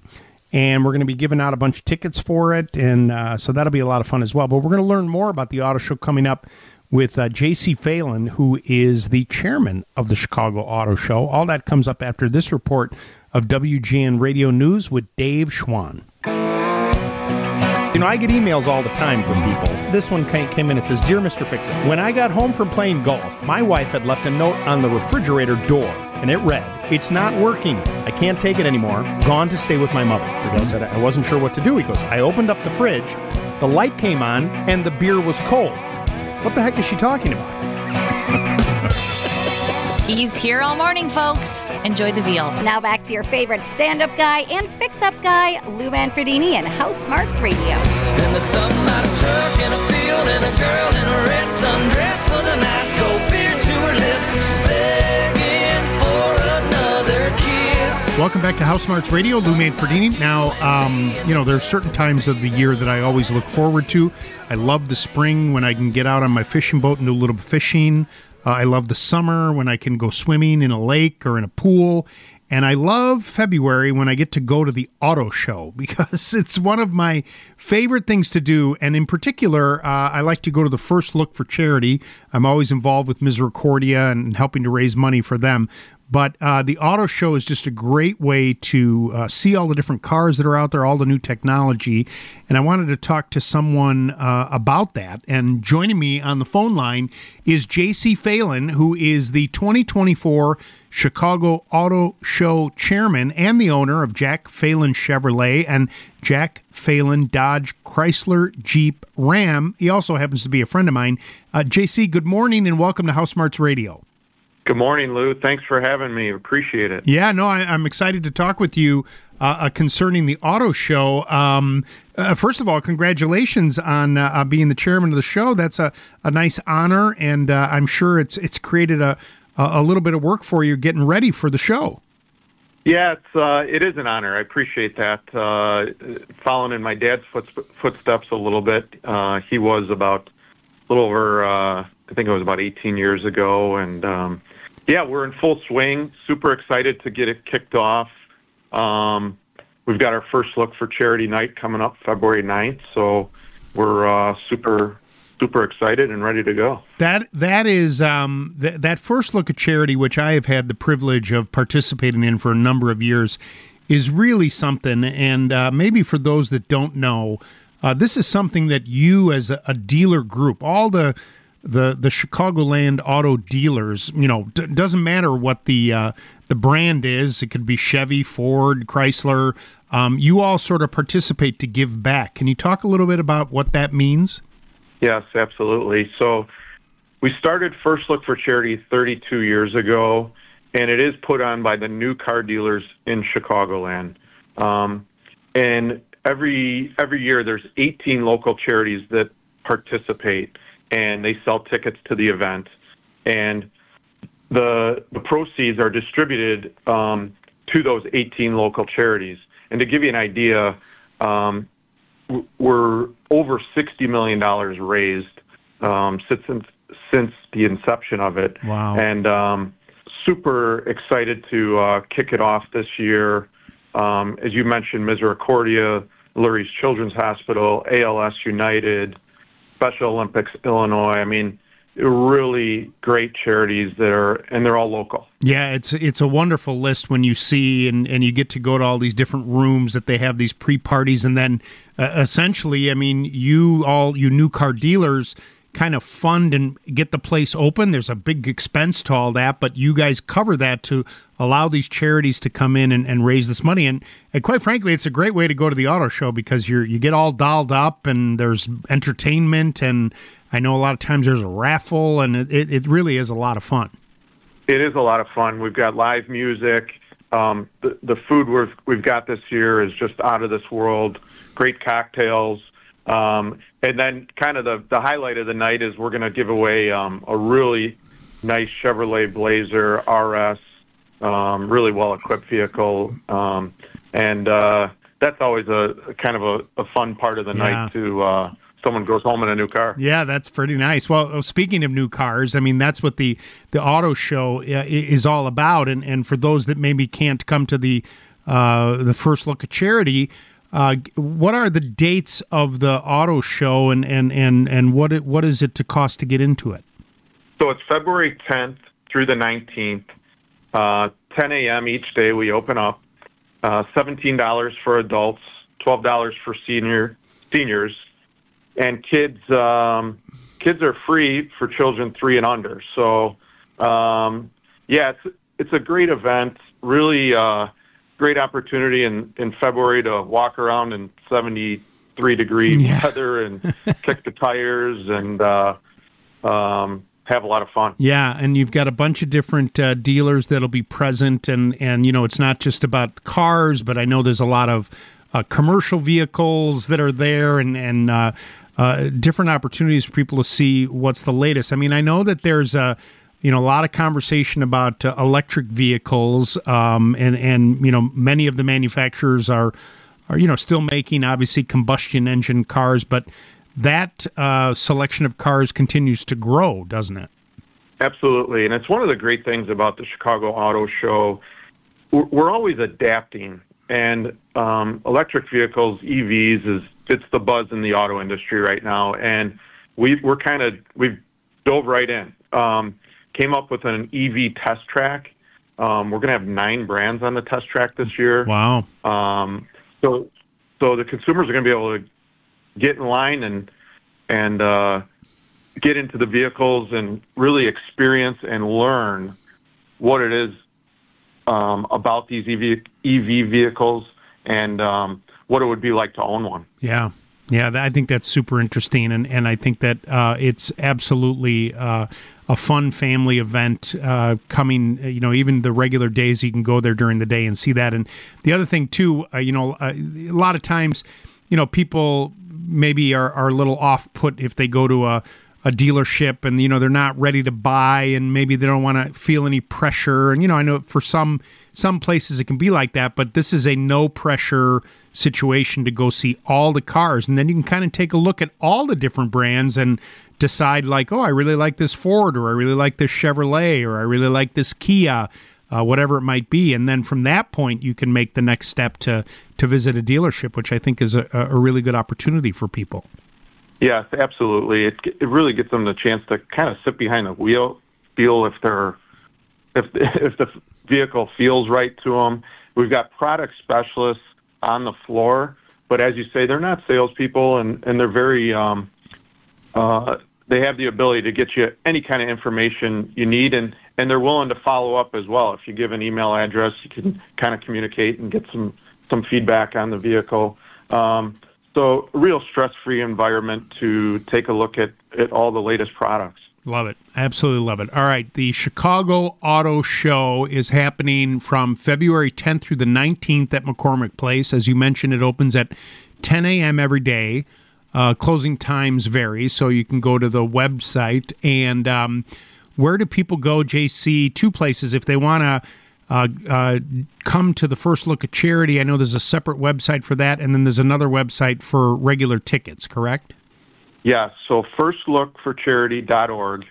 Um, you can purchase your first look tickets or chicagoautoshow.com. Not only can you purchase your auto show tickets, um, it gives you all the information of what's going to be going on at the show, any different events, um, and then you can also even download the Chicago Auto Show app and be totally mobile and highly recommend doing that. You can purchase your tickets on there and kind of uh, navigate the show that way. That's great. J.C. Phelan is the 2024 Chicago Auto Show chairman and the owner of Jack Phelan Chevrolet and Jack Phelan Dodge Chrysler Jeep Ram. JC, it's always nice to speak with you. Thanks so much for uh, taking the time, and I will see you at the auto show. Thanks, Lou. Appreciate it. You're listening to House Smarts Radio with me, Lou Manfredini. Our phone number is 857 557 4Lou, 857 557 4568. We'll take a quick break. Get it? Break, like put the brakes on? right after this. You're tuned in to Lou Manfredini. Hi, Lou. How are you today? I am doing great on this beautiful, beautiful day. How may I help you this morning? And House Smarts Radio. Accidentally, some candle wax was spilled on my laminate kitchen floor. He's taking your calls live. I Googled it and it said use warm water and vinegar, and I tried that, and it doesn't do any good. On any questions about your home that the old Google can't answer for you. now back to your host, Lou, right here on House Smarts Radio. 857 557 4Lou. Looking forward to that auto show. Oh, that's going to be fun.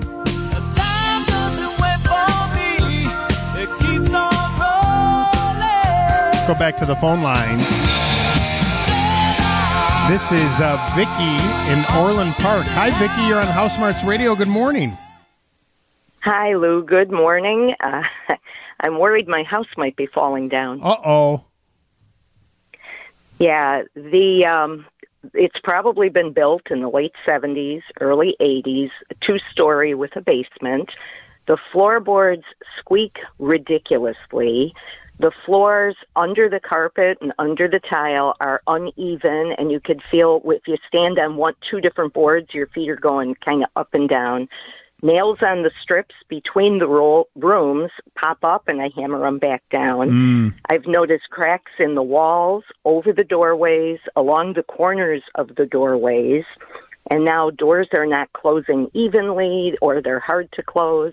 There's a draft in the winter. I could literally put my finger in between the door and the, the frame. And outside the house, away from the house, some of the land has sunk down near drains. The I don't know what kind of drains. I've actually called the village to come and look, and they say no big deal. Our sidewalk has cracks. Our driveway's uneven.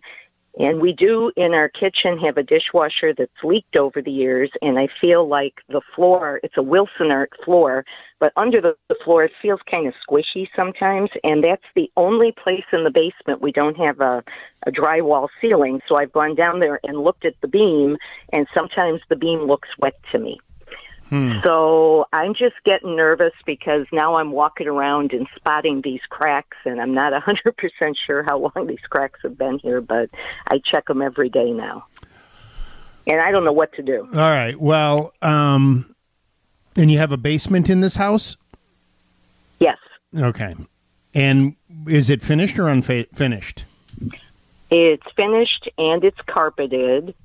Um, you can't see if there's cracks in the basement, but recently I was walking around and I felt with my bare feet that maybe there was a little crack under the carpet, but um, couldn't tell because it's carpeted. And the other part of the basement, there's just one room in the back where you can actually see the floor, and I haven't noticed any cracks in Mhm. there.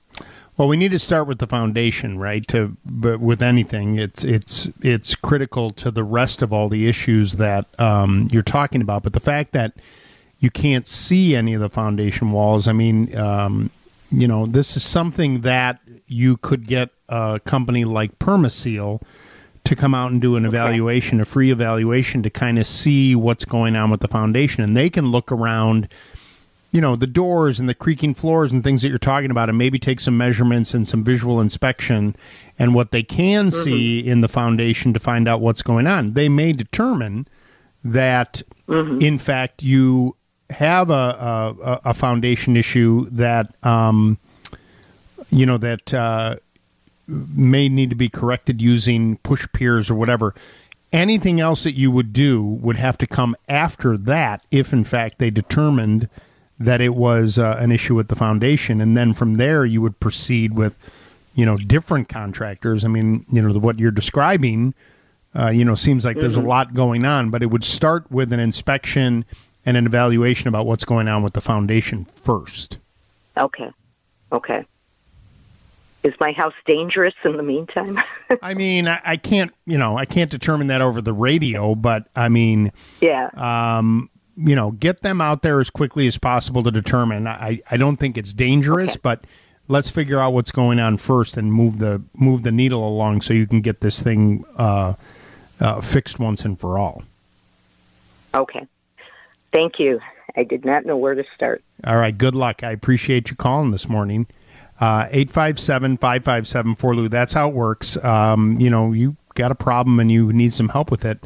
Uh, just pick up the phone and give me a call. I'm happy to help listen and give you an opinion, um, you know, to, to kind of determine what's going on. I, th- I think a lot of times, you know, people see um, a, a problem with the home. It's kind of like when you're not, you know, feeling well, and then you go to the web and you start, well, what is this pain I have right here? And then, you know, you go down the rabbit hole of WebMD, and you, you know, you think that you have some terrible.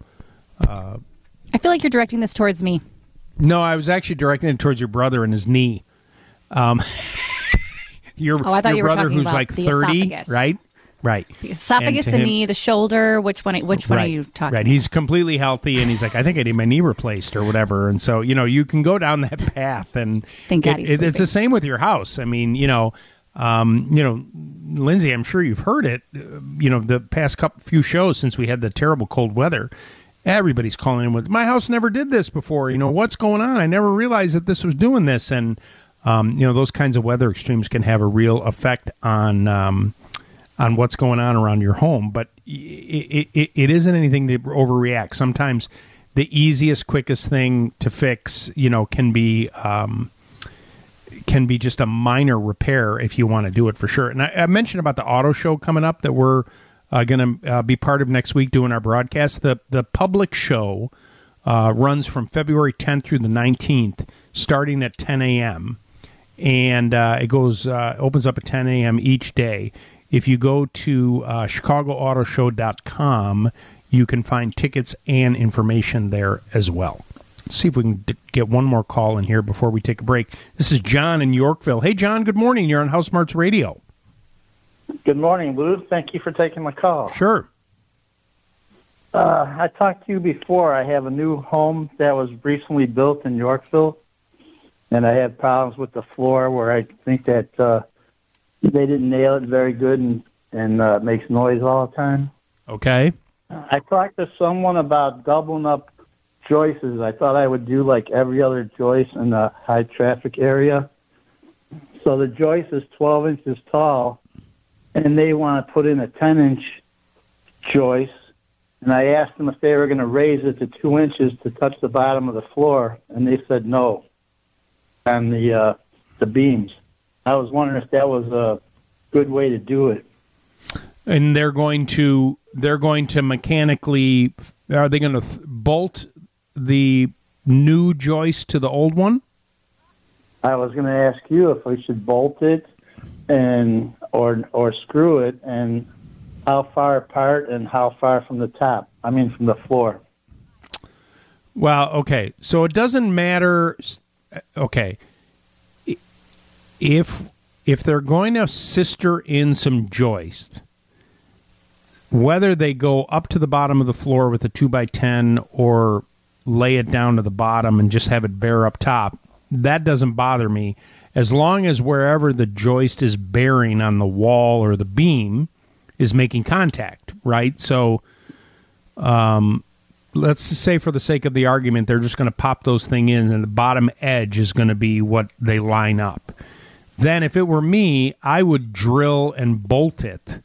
Uh, i would actually i'd use some construction adhesive as well um, and you know lay that in on the inside flip it over clamp it then take um, you know i don't know maybe three eighths inch bolts that are um, you know a good uh, three and a half inches long with washers on both sides. And um, i'd bolt them probably in a, a pattern like one top and one bottom every four feet or so to draw the wood together, make the glue um, connect and bond there as well to make that a solid beam. And, you know, if you're getting a bounce out of the floor, that can certainly help uh, to alleviate the bounce by adding an additional uh, 2 by 10 But then the other big thing is you're going to need bridging. right? Where they take um, they take wood crisscrossing between the joists, and that's typically every eight feet along the run. And if they're putting in the new sister and they take bridging out, make sure they put it back because it's that flex of the joist where it kicks in or out that can cause a bounce there. And you want to eliminate that along with the added um, joist going in there. And, you know, sure, every other one can work, but if it's really bouncy, you may want to do every one with a 2x10 and then bolt it there as well. Thanks so much for the phone call. Bumping up against time. The news is next from the Northwestern Medicine Newsroom. Don't go away. We'll be right back. You're listening to Lou Manfredini. Oh my gosh, we've had the worst problem with ants at our house, and I've used my go to traps that I love. Since I did that, the ants are gone. Bringing you lots of useful information. Now it could be a combination of all things that I did, and this was the the final rocky punch, right? I can't see anything. And lots of, well, fun facts. Remember in Rocky 2? They're rolling Rocky in a wheelchair. The reporter says, Hey, Rock, any brain damage? And now his eyes are completely swollen shut. He goes, Not that I can see. Now back to Lou, What were we talking about? right here on House Smarts Radio. I was sad to hear that Carl Weathers passed away, the actor who played Apollo Creed. 76 years old. That's so sad. Hero. 857 5574 Lou. He was just recently in some uh, commercials for the Super Bowl, too. I wonder if those are still going to air. Too bad. 76, man. That is a bummer. 857 5574 Lou, 857 557 4568. Welcome back to House Smarts Radio. This is uh, Bob in Elgin. Hey, Bob, good morning. Hi, good morning. How are you? I'm doing great. Um, I had a question for you. I change my filters on my furnace every month. However, this month was different. It came out very black, like soot. And I just want to confirm maybe what I'm thinking here is that we used our fireplace a lot, the gas fireplace this past month. And my wife likes to light those candles, so I was wondering if that could possibly be it. It definitely could. Uh, there is a phenomenon called candle sooting, which can be um, an issue when you burn a lot of, you know, open flame candles, and that circulates through, and it's kind of this waxy. The soot is, you know, kind of an oily substance in the air. And this past month, you know, the other thing, everybody's getting their electric and gas bills, and they're like, "Holy smokes!" We, you know, that was really high. That unit was running a lot. The other thing I will tell you though is when is the last time you had that gas fireplace chimney cleaned and inspected? Uh, that was last year. Okay, all right, good. That's why we're using it so much this year. Yeah, yeah, yeah. was using it so much this year. Good. And then, as far as you know, the gas appliance itself, have you noticed any that that's clean burning, or are you seeing a lot of uh, kind of black soot on the you know the ceramic logs? Uh, haven't noticed anything as far as the fireplace goes. Uh, the furnace is about two years old too. So Yeah. I mean, this is the first time I've seen something You've like seen this. it like that, yeah. My guess is your what you're describing and what your thought process is makes a lot of sense. But just make sure that the uh, you know when you when you run that gas fireplace, those flames should have a consistent color to them, and then look very closely at the ceramic logs. And if you can take a you know, a little nylon dry brush, and if you see black soot on there and you can wipe it away, it might not be burning clean, and the burner might need to be cleaned up a little bit. And that you can do, you know, yourself if you want. Take the logs out and with a wire brush clean the, the burner tube a little bit and inspect the holes where the gas comes out. Make sure those are clean, um, and that can help to make sure that it all burns cleanly. Yeah, I'll check it out. I know last year they replaced all the parts except for the logs. Um, so I'll check it out. Though. yeah, still. you should be in good shape. be Should be in good shape. Any concerns I should be worried about if like breathing this stuff in or? I mean, it isn't uh, it isn't something I would do for a long time, and so some fresh, air- you know, the, the I mean, the, here's the thing, you know, we spend all this time and money making our homes as energy efficient as possible, and as we tighten up our homes to save money on our energy bill, anything that we do inside the house, we're breathing, and so, you know, the the the drafty old house. you know, the George Bailey used to live in. Why do we have to live in such a drafty old house? That was actually a pretty healthy house because uh, you you you got a lot of fresh air that kind of came in from different spots. So you need to balance that out. Make sure that everything you're using is clean, uh, burning. Uh, when you're cooking, use exhaust fan, all that kind of stuff. Um, but you know, I think if you keep changing that filter out, the filter's doing its job. And um, I'm a you know big proponent now. Ever since we got to COVID, where if you've got a forced air system, you should be changing that filter monthly with a pleated filter.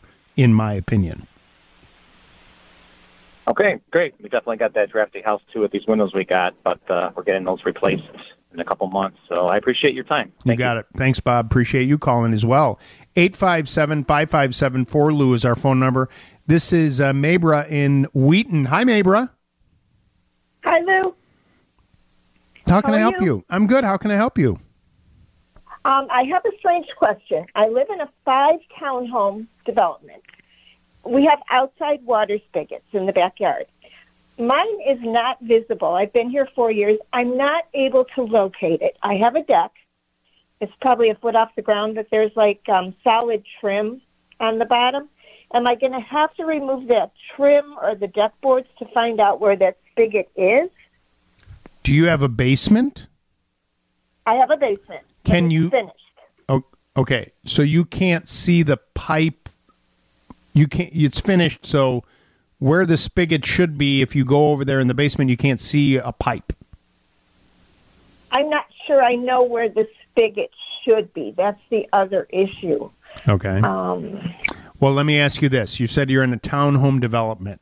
So where your Uh-huh. where your unit is, is there a mirror? Is there a mirror unit to yours?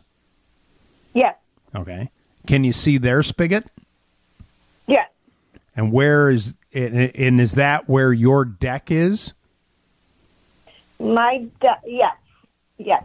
And that that those people don't have a deck. They do not have a deck. Okay. So I would I would guess that in a townhome development, you know, it's all about speed when they're building these things and you know on the blueprint they'll be like all right the spigot goes here on every single one you know it's the same thing same thing Okay. Mhm. so i would i would concentrate on that area and if you can you know look underneath and if you don't see any evidence or any pipe sticking out it could be that when the deck was built did you build it or somebody else No, no. The, the townhome's probably about thirty years old. Okay, so it was there when you bought the place. Yes. So it, it it could have been that the then people were like, I want this deck. Oh, there's a spigot. Just cap it and cut it, and that's it. I don't need the spigot. Um, Oh, okay. I mean that's I'm I'm guessing, but um, Mhm. and you've lived in this townhome for a while. for four years. Okay. Now one other question: Is there a mechanical room in the basement? Yes. And where is that in relationship to the back area where the deck is? It is My point is, Probably. my point is, could Mhm. I have a plumber come, or could you have a plumber, where the mechanical Mhm. room is, and put a spigot right outside of where the mechanical room is? Would that be convenient for you? Oh, that'd be awesome. So, would that be a possibility? Then I could contact a plumber and see if that could be done. Correct. So if you called somebody like Center Guard Plumbing, and you you know you could take a picture of your mechanical room, and you know there's pr- probably the water pipes there, and say I need a spigot right here. Can you drill a hole in here and connect it to the water for me so I can put a hose on there? And they could probably, if you took if you took the right amount of pictures, they could give you an estimate via a text. Oh, that's perfect because I can't believe that four units would have water and mine would not. Correct. My guess is it got capped And when the deck when the deck was built. Ah, okay. So it could be done then. A hundred percent. All right. okay. Thank you, Lou. Thank you. I appreciate you calling this morning. It is 920 in the morning. You're listening to House Smarts Radio with me, Lou Manfredini, broadcasting from the Permanent Seal Foundation Repair Studios. We'll take a quick break and be back after this.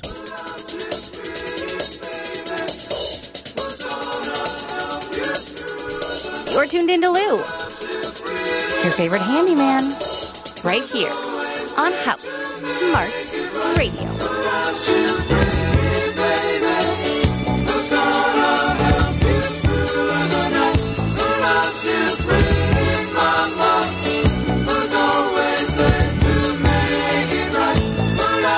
857 5574 Lou. 857 557 4568 is our phone number. House Smarts Radio with me, Lou Manfredini. This is uh, Matt in Lombard. Hey, Matt, good morning. You're on House Smarts Radio. Hey, Lou, I love you, my friend. Matt, I love you. Is it wrong for two men to express their love for each other on a Saturday morning? No, I don't I just- think so. Well, the exciting thing, after over a decade, last weekend, my wife comes into the house and says, Hey, I was listening to Lou Manfredini today, and. I go, What? That's great. Because I always tell her, I'm like, oh, I heard she was listening to it on her own. Okay, to my question, Lou. Um, about five years ago, uh, I had a uh, a landing and, and some some stairs uh, put in my back um, my back door. Okay. Uh, the pressure treated wood. Okay. And from what I recall, the gentlemen that were putting it in said you couldn't do any sort of sealant on it because it has to bleed. If that sounds correct. That being said, it has never been sealed or what have you, and I just noticed on one of the steps it is, you know, rotted away a little bit. Mm. And obviously I want to patch that and seal it if it's not too late. Probably what the what what they mentioned is when you when you put treated lumber down unless it's kiln dried cedar it's wet when it goes in. And so it's a good idea to let it sit there out in the open and dry for you know probably 3 to 4 months before you do anything because any kind of stain or anything you put on there would not you know adhere well. Now you say there's rotted wood is it like just a little section or does the board need to be replaced No, it's just a little section, uh, you know, uh, the second step down, right in the middle, to where like that piece was cracked, you know, had a, had a, had a seam or whatever in it. So it's it's probably like a, a maybe one by three inch area that's you know flaking away like rotted, but the rest of it seems very solid. So I was hoping I could patch it with whatever you recommend. Yeah. and then come. so why don't you let's what yeah let's do this so um i would dig out that section where it's rotted out and get to this as much of a solid piece of wood as you possibly can right then i want you to use Okay. a two part uh, wood epoxy patching material it's actually a company out of kenosha wisconsin salute to k-town called abatron okay and uh, Abatron is um, you'll find it at an Ace or you can look online. And it's a very good. You're going to build it up in that area, and then you're going to sand it nice and smooth. And then Okay. once you do that, maybe prior to this, pressure wash the whole area, right, and get it as clean as possible. Then do the patching, sand that nice and smooth. On the treads themselves, sand those a little bit. Any of the flat surface, open up those pores a little bit so that um, y- you know the, the the I want you to use a semi-transparent stain on the on the patio. The stain is what's really going to protect it, right? And um, you're going to apply that on there once it warms up, right? When we get the springtime here, and um, sure, that'll go in. I really like this product called Penofin, and um, and so Penofin is uh, a really good rosewood oil base stain that will absorb in there and protect that uh, wood, and you'll probably get a good five years of performance, if not longer, from that if you put it on there. Okay, is P E N A F I N? P E N O F I N Penofin, and you Okay. you either ha- you have to find a dealer. It's not at the big boxes. It's many Ace stores carry it, many paint dealers carry it, and they they make both a like their their bread and butter. It comes in a blue can. If the if this uh, area gets a lot of sun, then they make a red can that costs a little bit more, but it's uh it has a higher UV uh, break. You know, it's it's going to be like five ga- five bucks more for the gallon, so it's not like a crazy increase in price. But if it gets a lot of sun, I would use the red can in a cut, and it's got to have a. The key with you're doing any kind of deck or outdoor wood, it's the color in the stain that protects the wood. It's not the water repellency. I want to see the water bead. It's the color that goes into the wood fibers that protects it. It's the sun that really beats this stuff up. And um, That's what you want to do. So check that out Yeah. for the Penofin product.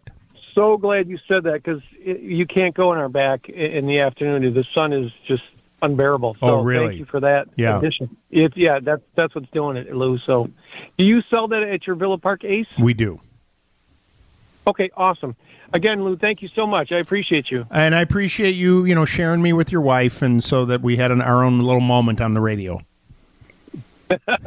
You're welcome, Lou. Have a good day. you too. I appreciate you calling. So I went to uh, uh, one other thing. Uh, we went to go see the at the Lyric. The the there's an opera called Champion, which is about boxing, which is really. Now, the more I think about it, I really liked it. And I had to go out to the car because I parked in the wrong spot. And I was leaving. I said to the guy, I go, hey, can I get back in here? And he goes, yeah, yeah, you can come back in, you know. And he goes, hey, did you bring what's her name from uh, Channel 9? And I go, Robin Baumgarten? Yeah, yeah, yeah. Did you bring her? I go, no, I didn't. Oh, I really like you two together. And so when I saw Robin on uh, Friday morning, I told her that. She's like, he didn't even know my name. I go, he knows who you are.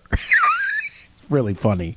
Uh, very funny. All right. 857 5574. Lou is our phone number. Let's go into the WGN radio newsroom and check in with Dave Schwan.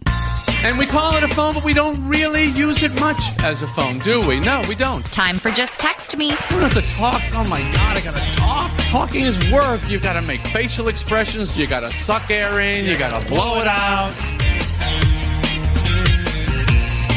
Can I tell you that I am so excited each week, even more excited now with Just Text Me because it's sponsored by my friends at Center Guard Plumbing, where you're just a text away from install today. And I will tell you also that Lindsay and I are back and forth working about a custom rejoin uh, because we're so ex- excited about our sponsorship. And Lindsay has sent a few uh, suggestions, and I have said no it. and then we did come up with something. So stay tuned for the new custom open coming very Ooh. soon. Mm-hmm. We don't care where your text is from. That's all I'm going to leave you with. Ooh, good tease. Uh, but you uh, can call us at 857 557 4Lou, 857 557 4568. But you can also text us at that line, and you have some text messages for me. If you are attending other business. Okay, you're giving too much information. All right. First text, Lou, it's time to replace the carpeting in the bedroom. The bedroom meets the hall, which is hardwood and 27 years old. I don't want to refinish the hall because it would lead to refinishing most of the house. Hmm. My question is, can I use another color or species of wood without it looking strange? Do I put it on an angle? oh, in in other words, they want to replace the carpeting, but then put wood. Wood, right. Um, well, I think that what you do there, uh, uh, here's what I'm going to tell you what's going to happen. You can do whatever you want in that room and put wood in there. And you could go with the same wood or close to a finish. You could do a pre finished floor, which it sounds like that's what you want to do. That way there's not a lot of sand, sanding and dust and whatnot. but the minute you put that new floor in, it's going to show you how dingy the old one is. And then you're going to be like, what am I doing? And so I, I promise you that's what's going to happen. So if you want to get it all refinished, then put it the same wood in there and have them finish it all, and it'll look like it was always there. Or put new wood in, do whatever you want in that room, which is fine. Just have a transition between the two floors, and then call me in a year when you're like, I'm Right. finishing the whole rest of the house, and you were right. It's the one time I say, I know I'll be right. Mm-hmm. So, how about another one? All right, next. My flat garage roof pools water, and with the ice melt, there's a seam that's now leaking into the garage. Hmm. The roofer says a new flat roof will pitch correctly. It's also a $10,000 proposition. I need an alternative to just seal that steel roof. What can I use or do? Well, I mean, with the flat roof, the roofer is not incorrect, but you could get somebody like a Lindholm Roofing to come out and they can cut out that low spot in the roof. Probably the insulation underneath there, there's like a rigid insulation that's under there is also damaged. They can uh, put new insulation there and then remodify over the top of that and get that hump out of there so that it drains effectively. If the rest of the roof is in decent shape, other than this little pooling or pond you have up there, then cutting that out and patching it, and replacing it is absolutely an option, which will be less than ten thousand dollars. How about one more uh, from our text line? Oh, that sounds like a great idea, Lou. Um, let So me sincere. just read the next one for you. It says this Good morning. We are looking for a reputable duct cleaning company that services Monee, Illinois. Can you recommend us a company nearby? Um, I don't have a. I mean, I don't have a specific in Monee uh, that can go down there. I think that um, you know there are several different companies. The the biggest thing is this: when you're looking for duct cleaning companies, check their uh, references, and you're looking for ones that not only use a vacuum but use an air whip that they put into the ductwork to loosen up the debris there's a lot of controversy, not controversy, opinions rather, about duct cleaning. I am one that thinks that it is something that should be done every seven years or so, eight years. There's so much dust in the house and it's constantly going through there. Why wouldn't you clean that? Uh, a place to go check it out, probably that you could find somebody, is the NARI website, N A R I dot org. That's the National Association of the Remodeling Industry, and there should be members there uh, that have it. That's our Just Text Me segment, sponsored by our friends over at Center Guard Plumbing, where you're just a text away from install today. 857 557 4Lou, 857 557 4568. This is uh, Marianne in Bartlett. Hi, Marianne. You're on House Smarts Radio. Hi, thank you for taking my call. Sure. Uh, I have an ejector pump that is ejecting every nine minutes. I, I don't know what's wrong with it. I'm having a new check valve put in this weekend sometimes because it's making a loud boom. But I'm just worried about it going off every nine minutes. It's 33 years old. Wait, it's an ejector or a sump pump? No, it's an ejector pump. So it connects to a toilet. No, no, no. I don't even have a bathroom downstairs. It, the water goes from a utility sink when I use it, my furnace, and my humidifier, which I have now shut off. Okay, and and even when you're not running the water, it's going off. Right. Okay. Yeah. And the pump is 33 years old. Yeah, the ejector pump is 33 years old. I got a new sub pump in the corner of the house that does the perimeter water. Right. Could the two be connected somehow? Because that pump is going off like crazy too with the warmer weather. Um, well, they they shouldn't be, but it's Okay. po- it's possible. So it is possible that the pit, your ejector pit, because of the age, has Right. worn out and is now perforated, and so Oh. it, it could be that groundwater is now entering the ejector pit, and essentially, Oh. in other words, is the sump pump. Do, do have you noticed? Do the sump pump and the ejector pit kind of go off simultaneously, or as At times, or, yes. or as often, At times. or as often? No, not as often. The, ejector goes off more than the the regular sub pump Okay. does. And you've turned off your humidifier, and so there's no water. There's, you're not adding any water to it. I mean, you, Other than the, the high efficiency furnace spitting out water, but I don't think that's enough to have the pump go off every nine minutes. not every not every nine no not every nine minutes, but um, you probably need a new pump as well, uh, Marianne. Oh, okay. I mean, a thirty. The average life of a you you should put that pump in a museum because the average life is Oh. about seven or eight years old. But if you're going to have a pl- if you're going to have a plumber come and look at this, Yeah. have them inspect the pit and see if it has holes in it. I mean, if you mention the fact that here's the a couple things you're you're going to have a plumber come do all this work, right? Yeah. Okay. So there's a couple things to try. One is, and you can talk to the plumber. You can unplug that 33 year old pump because I, assume the lid on this is sealed, correct? Oh, yes, it is. Yes, it is.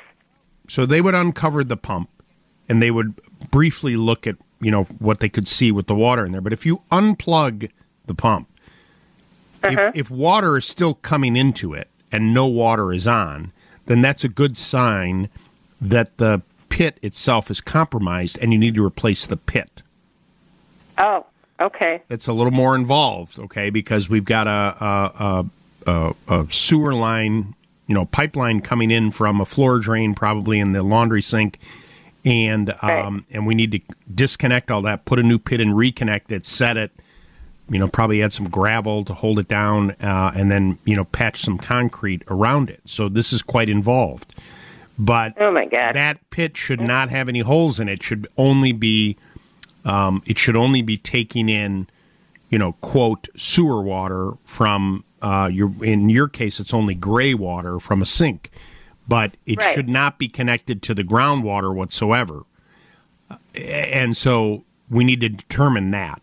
And um, if he- if they if he or she says, yeah, you know, this this pit is perforated, you technically shouldn't leave it. But if you did and you unplugged the pit and the water came to a certain level and stopped, well, they could put a new pump in, but raise it up so it doesn't run as often. But now your ejector pit is kind of acting as two things, and it should it shouldn't be that way. Okay. The ejector pit But should. if I unplug, go ahead. if I unplug the ejector pump, wouldn't the water just come into my basement? Well, no. So that's why we're going to have the we're going to have the plumber. We need the lid off. Remember, water Okay. water seeks its own level.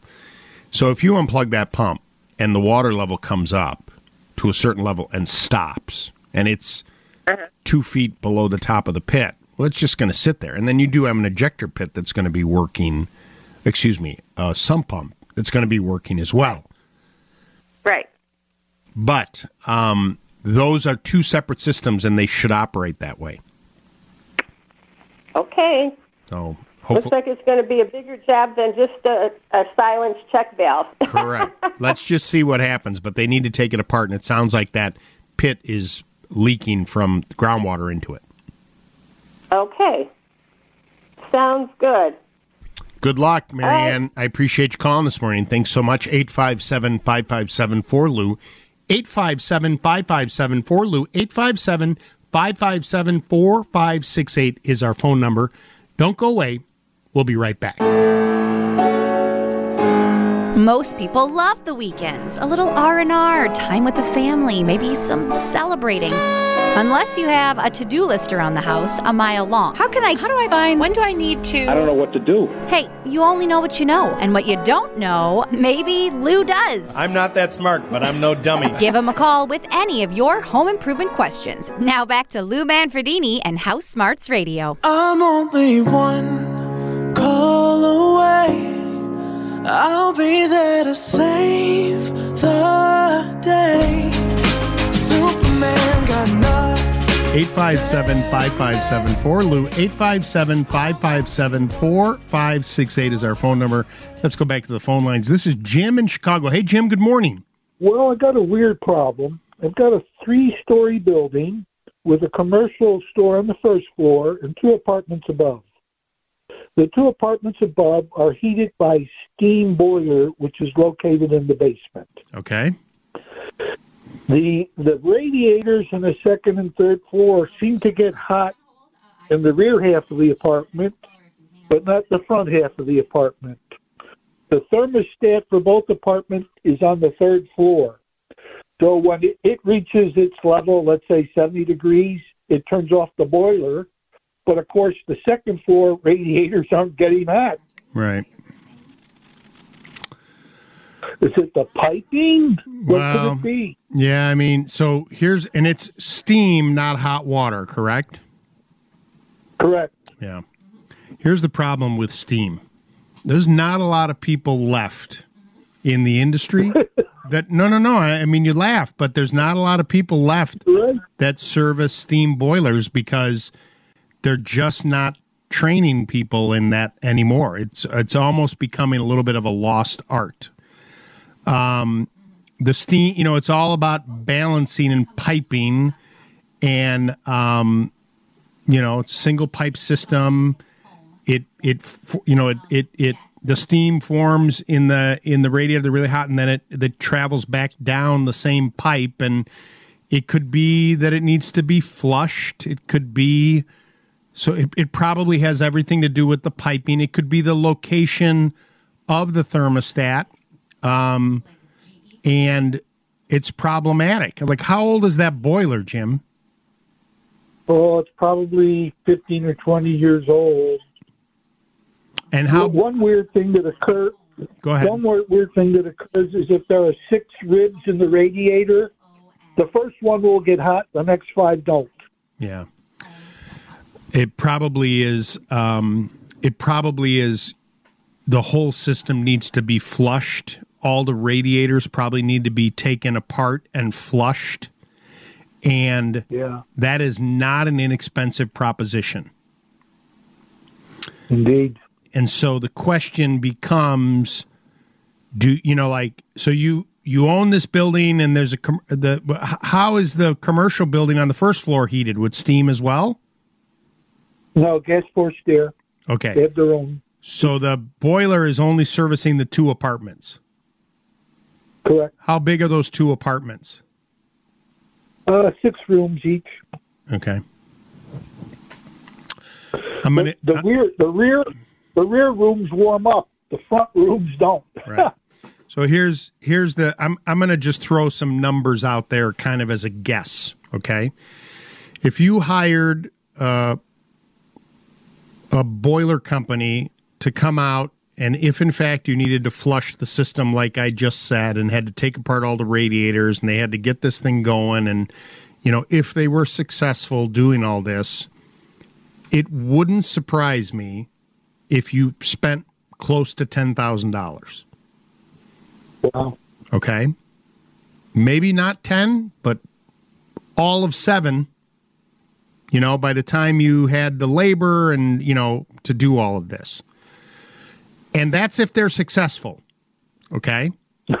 no, no, no, but I mean I'm just being honest with you in the sense that you know you do you do all this work, you do all this work and you're still left with a steam boiler that not a lot of people are working on anymore. Okay? So, is your plan to keep this building for a while? Yeah, a bit longer. Okay. I want you I want so what I would do is do you have a steam boiler contractor? Um, there was one whose name was on the boiler, so I called him, and he said he's no longer working on uh, residential boilers, only Okay. commercial. All right. So there's a company I keep at Evanston, but I've been we're doing some work there, and I've been working with some contractors. There's a company been around for a very long time called Flader Plumbing and Heating, F L A D E R. Got it. Okay. Contact They're them. in Evanston. They're in Evanston. Contact them and get an estimate of what it would take to see if they could get this to work. Now, at the same time, I want you to go to getacomfyhome.com and I want you to contact Mitsubishi about installing a split system heating and cooling system in those two apartments and abandoning the steam boiler. Give me that last part again. I'm going to write that down. Get a comfyhome.com. See? Home.com. Got it. They could put in a unit in each apartment, units. So there would be multiple cartridges on the walls. This is would be an all electric system that would heat and cool the apartments. So I don't know if you have air conditioning in there now. Window. So you'd eliminate the window air conditioners, and this would be heating and cooling all electric. Each room would have its own thermostat. It would cost more than 10 grand to do both of those apartments, but not much more. And then you'd be done and modern and comfortable and not have to worry about it. Would that require ductwork? Nope. No. Where, where does the heat come from? The radiator? No. So the split system has a cartridge that hangs on the wall. They drill one three inch hole in the wall and they run it back to an inverter, like a condensing unit that they mount outside. Mm-hmm. And you can size the system that one inverter or condenser, as you and I would think, can operate up to five cartridges. In your six rooms, you wouldn't even need five, you'd probably need four. Okay.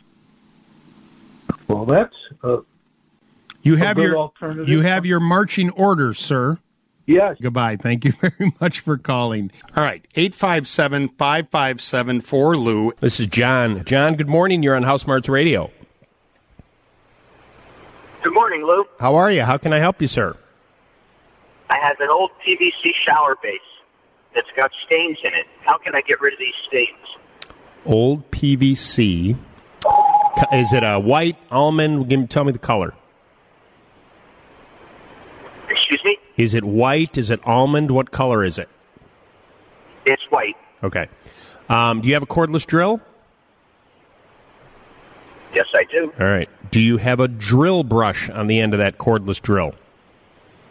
Uh, not at, I'm not at this time, but I can get one. I want you to do that, and I want you to spray the base with a cleaning product, one of two cleaning products that that you can find uh, that should be in supply because it's not a disinfectant, but it's a really good cleaner. Um, one is called Krud Kutter, and they make a degreaser cleaner, and I want you to spray that on the acrylic full strength and let it sit there for about 10 15 minutes. The other one is called Kaboom. So they, they both start with a K. Either one, if you can find it, spray it on there, let it sit there for about five, ten minutes. Then carefully with the scrub- scrubbing brush, the drill brush on the end of your um, cordless drill, start to work in a circular motion and really kind of scrub it and get into that base. Now, if this doesn't get it clean, that's it. You're not. There's no other cleaner that's gonna um, that's gonna get this uh, done for you. Uh, but it probably will do a really good job. If it doesn't, you may want to think about uh, refinishing that base, which uh, Rust-Oleum makes a, a tub and tile paint that you could use on that acrylic base, but it's a five-year proposition, especially on a, a shower base, before you start to see some peeling. Okay. What kind of brush should I use?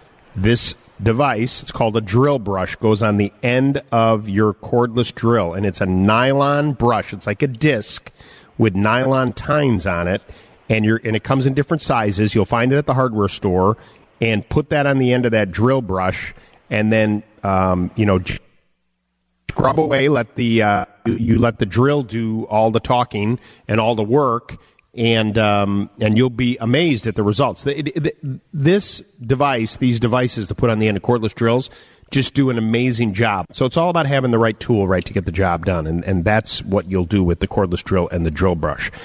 Hey, that was our last call, sponsored by Mitsubishi Electric. When heating and cooling your home, Mitsubishi Electric is the last call you'll need to make. The news is next from the Northwestern Medicine Newsroom. Thanks so much for listening to HouseSmarts Radio, everybody. Lindsay, thanks for producing. Bob Ferguson for hitting all the buttons, and you for listening, tuning in every Saturday morning. We so appreciate it. We'll be back next week with more HouseSmarts Radio. Hope you have a great weekend.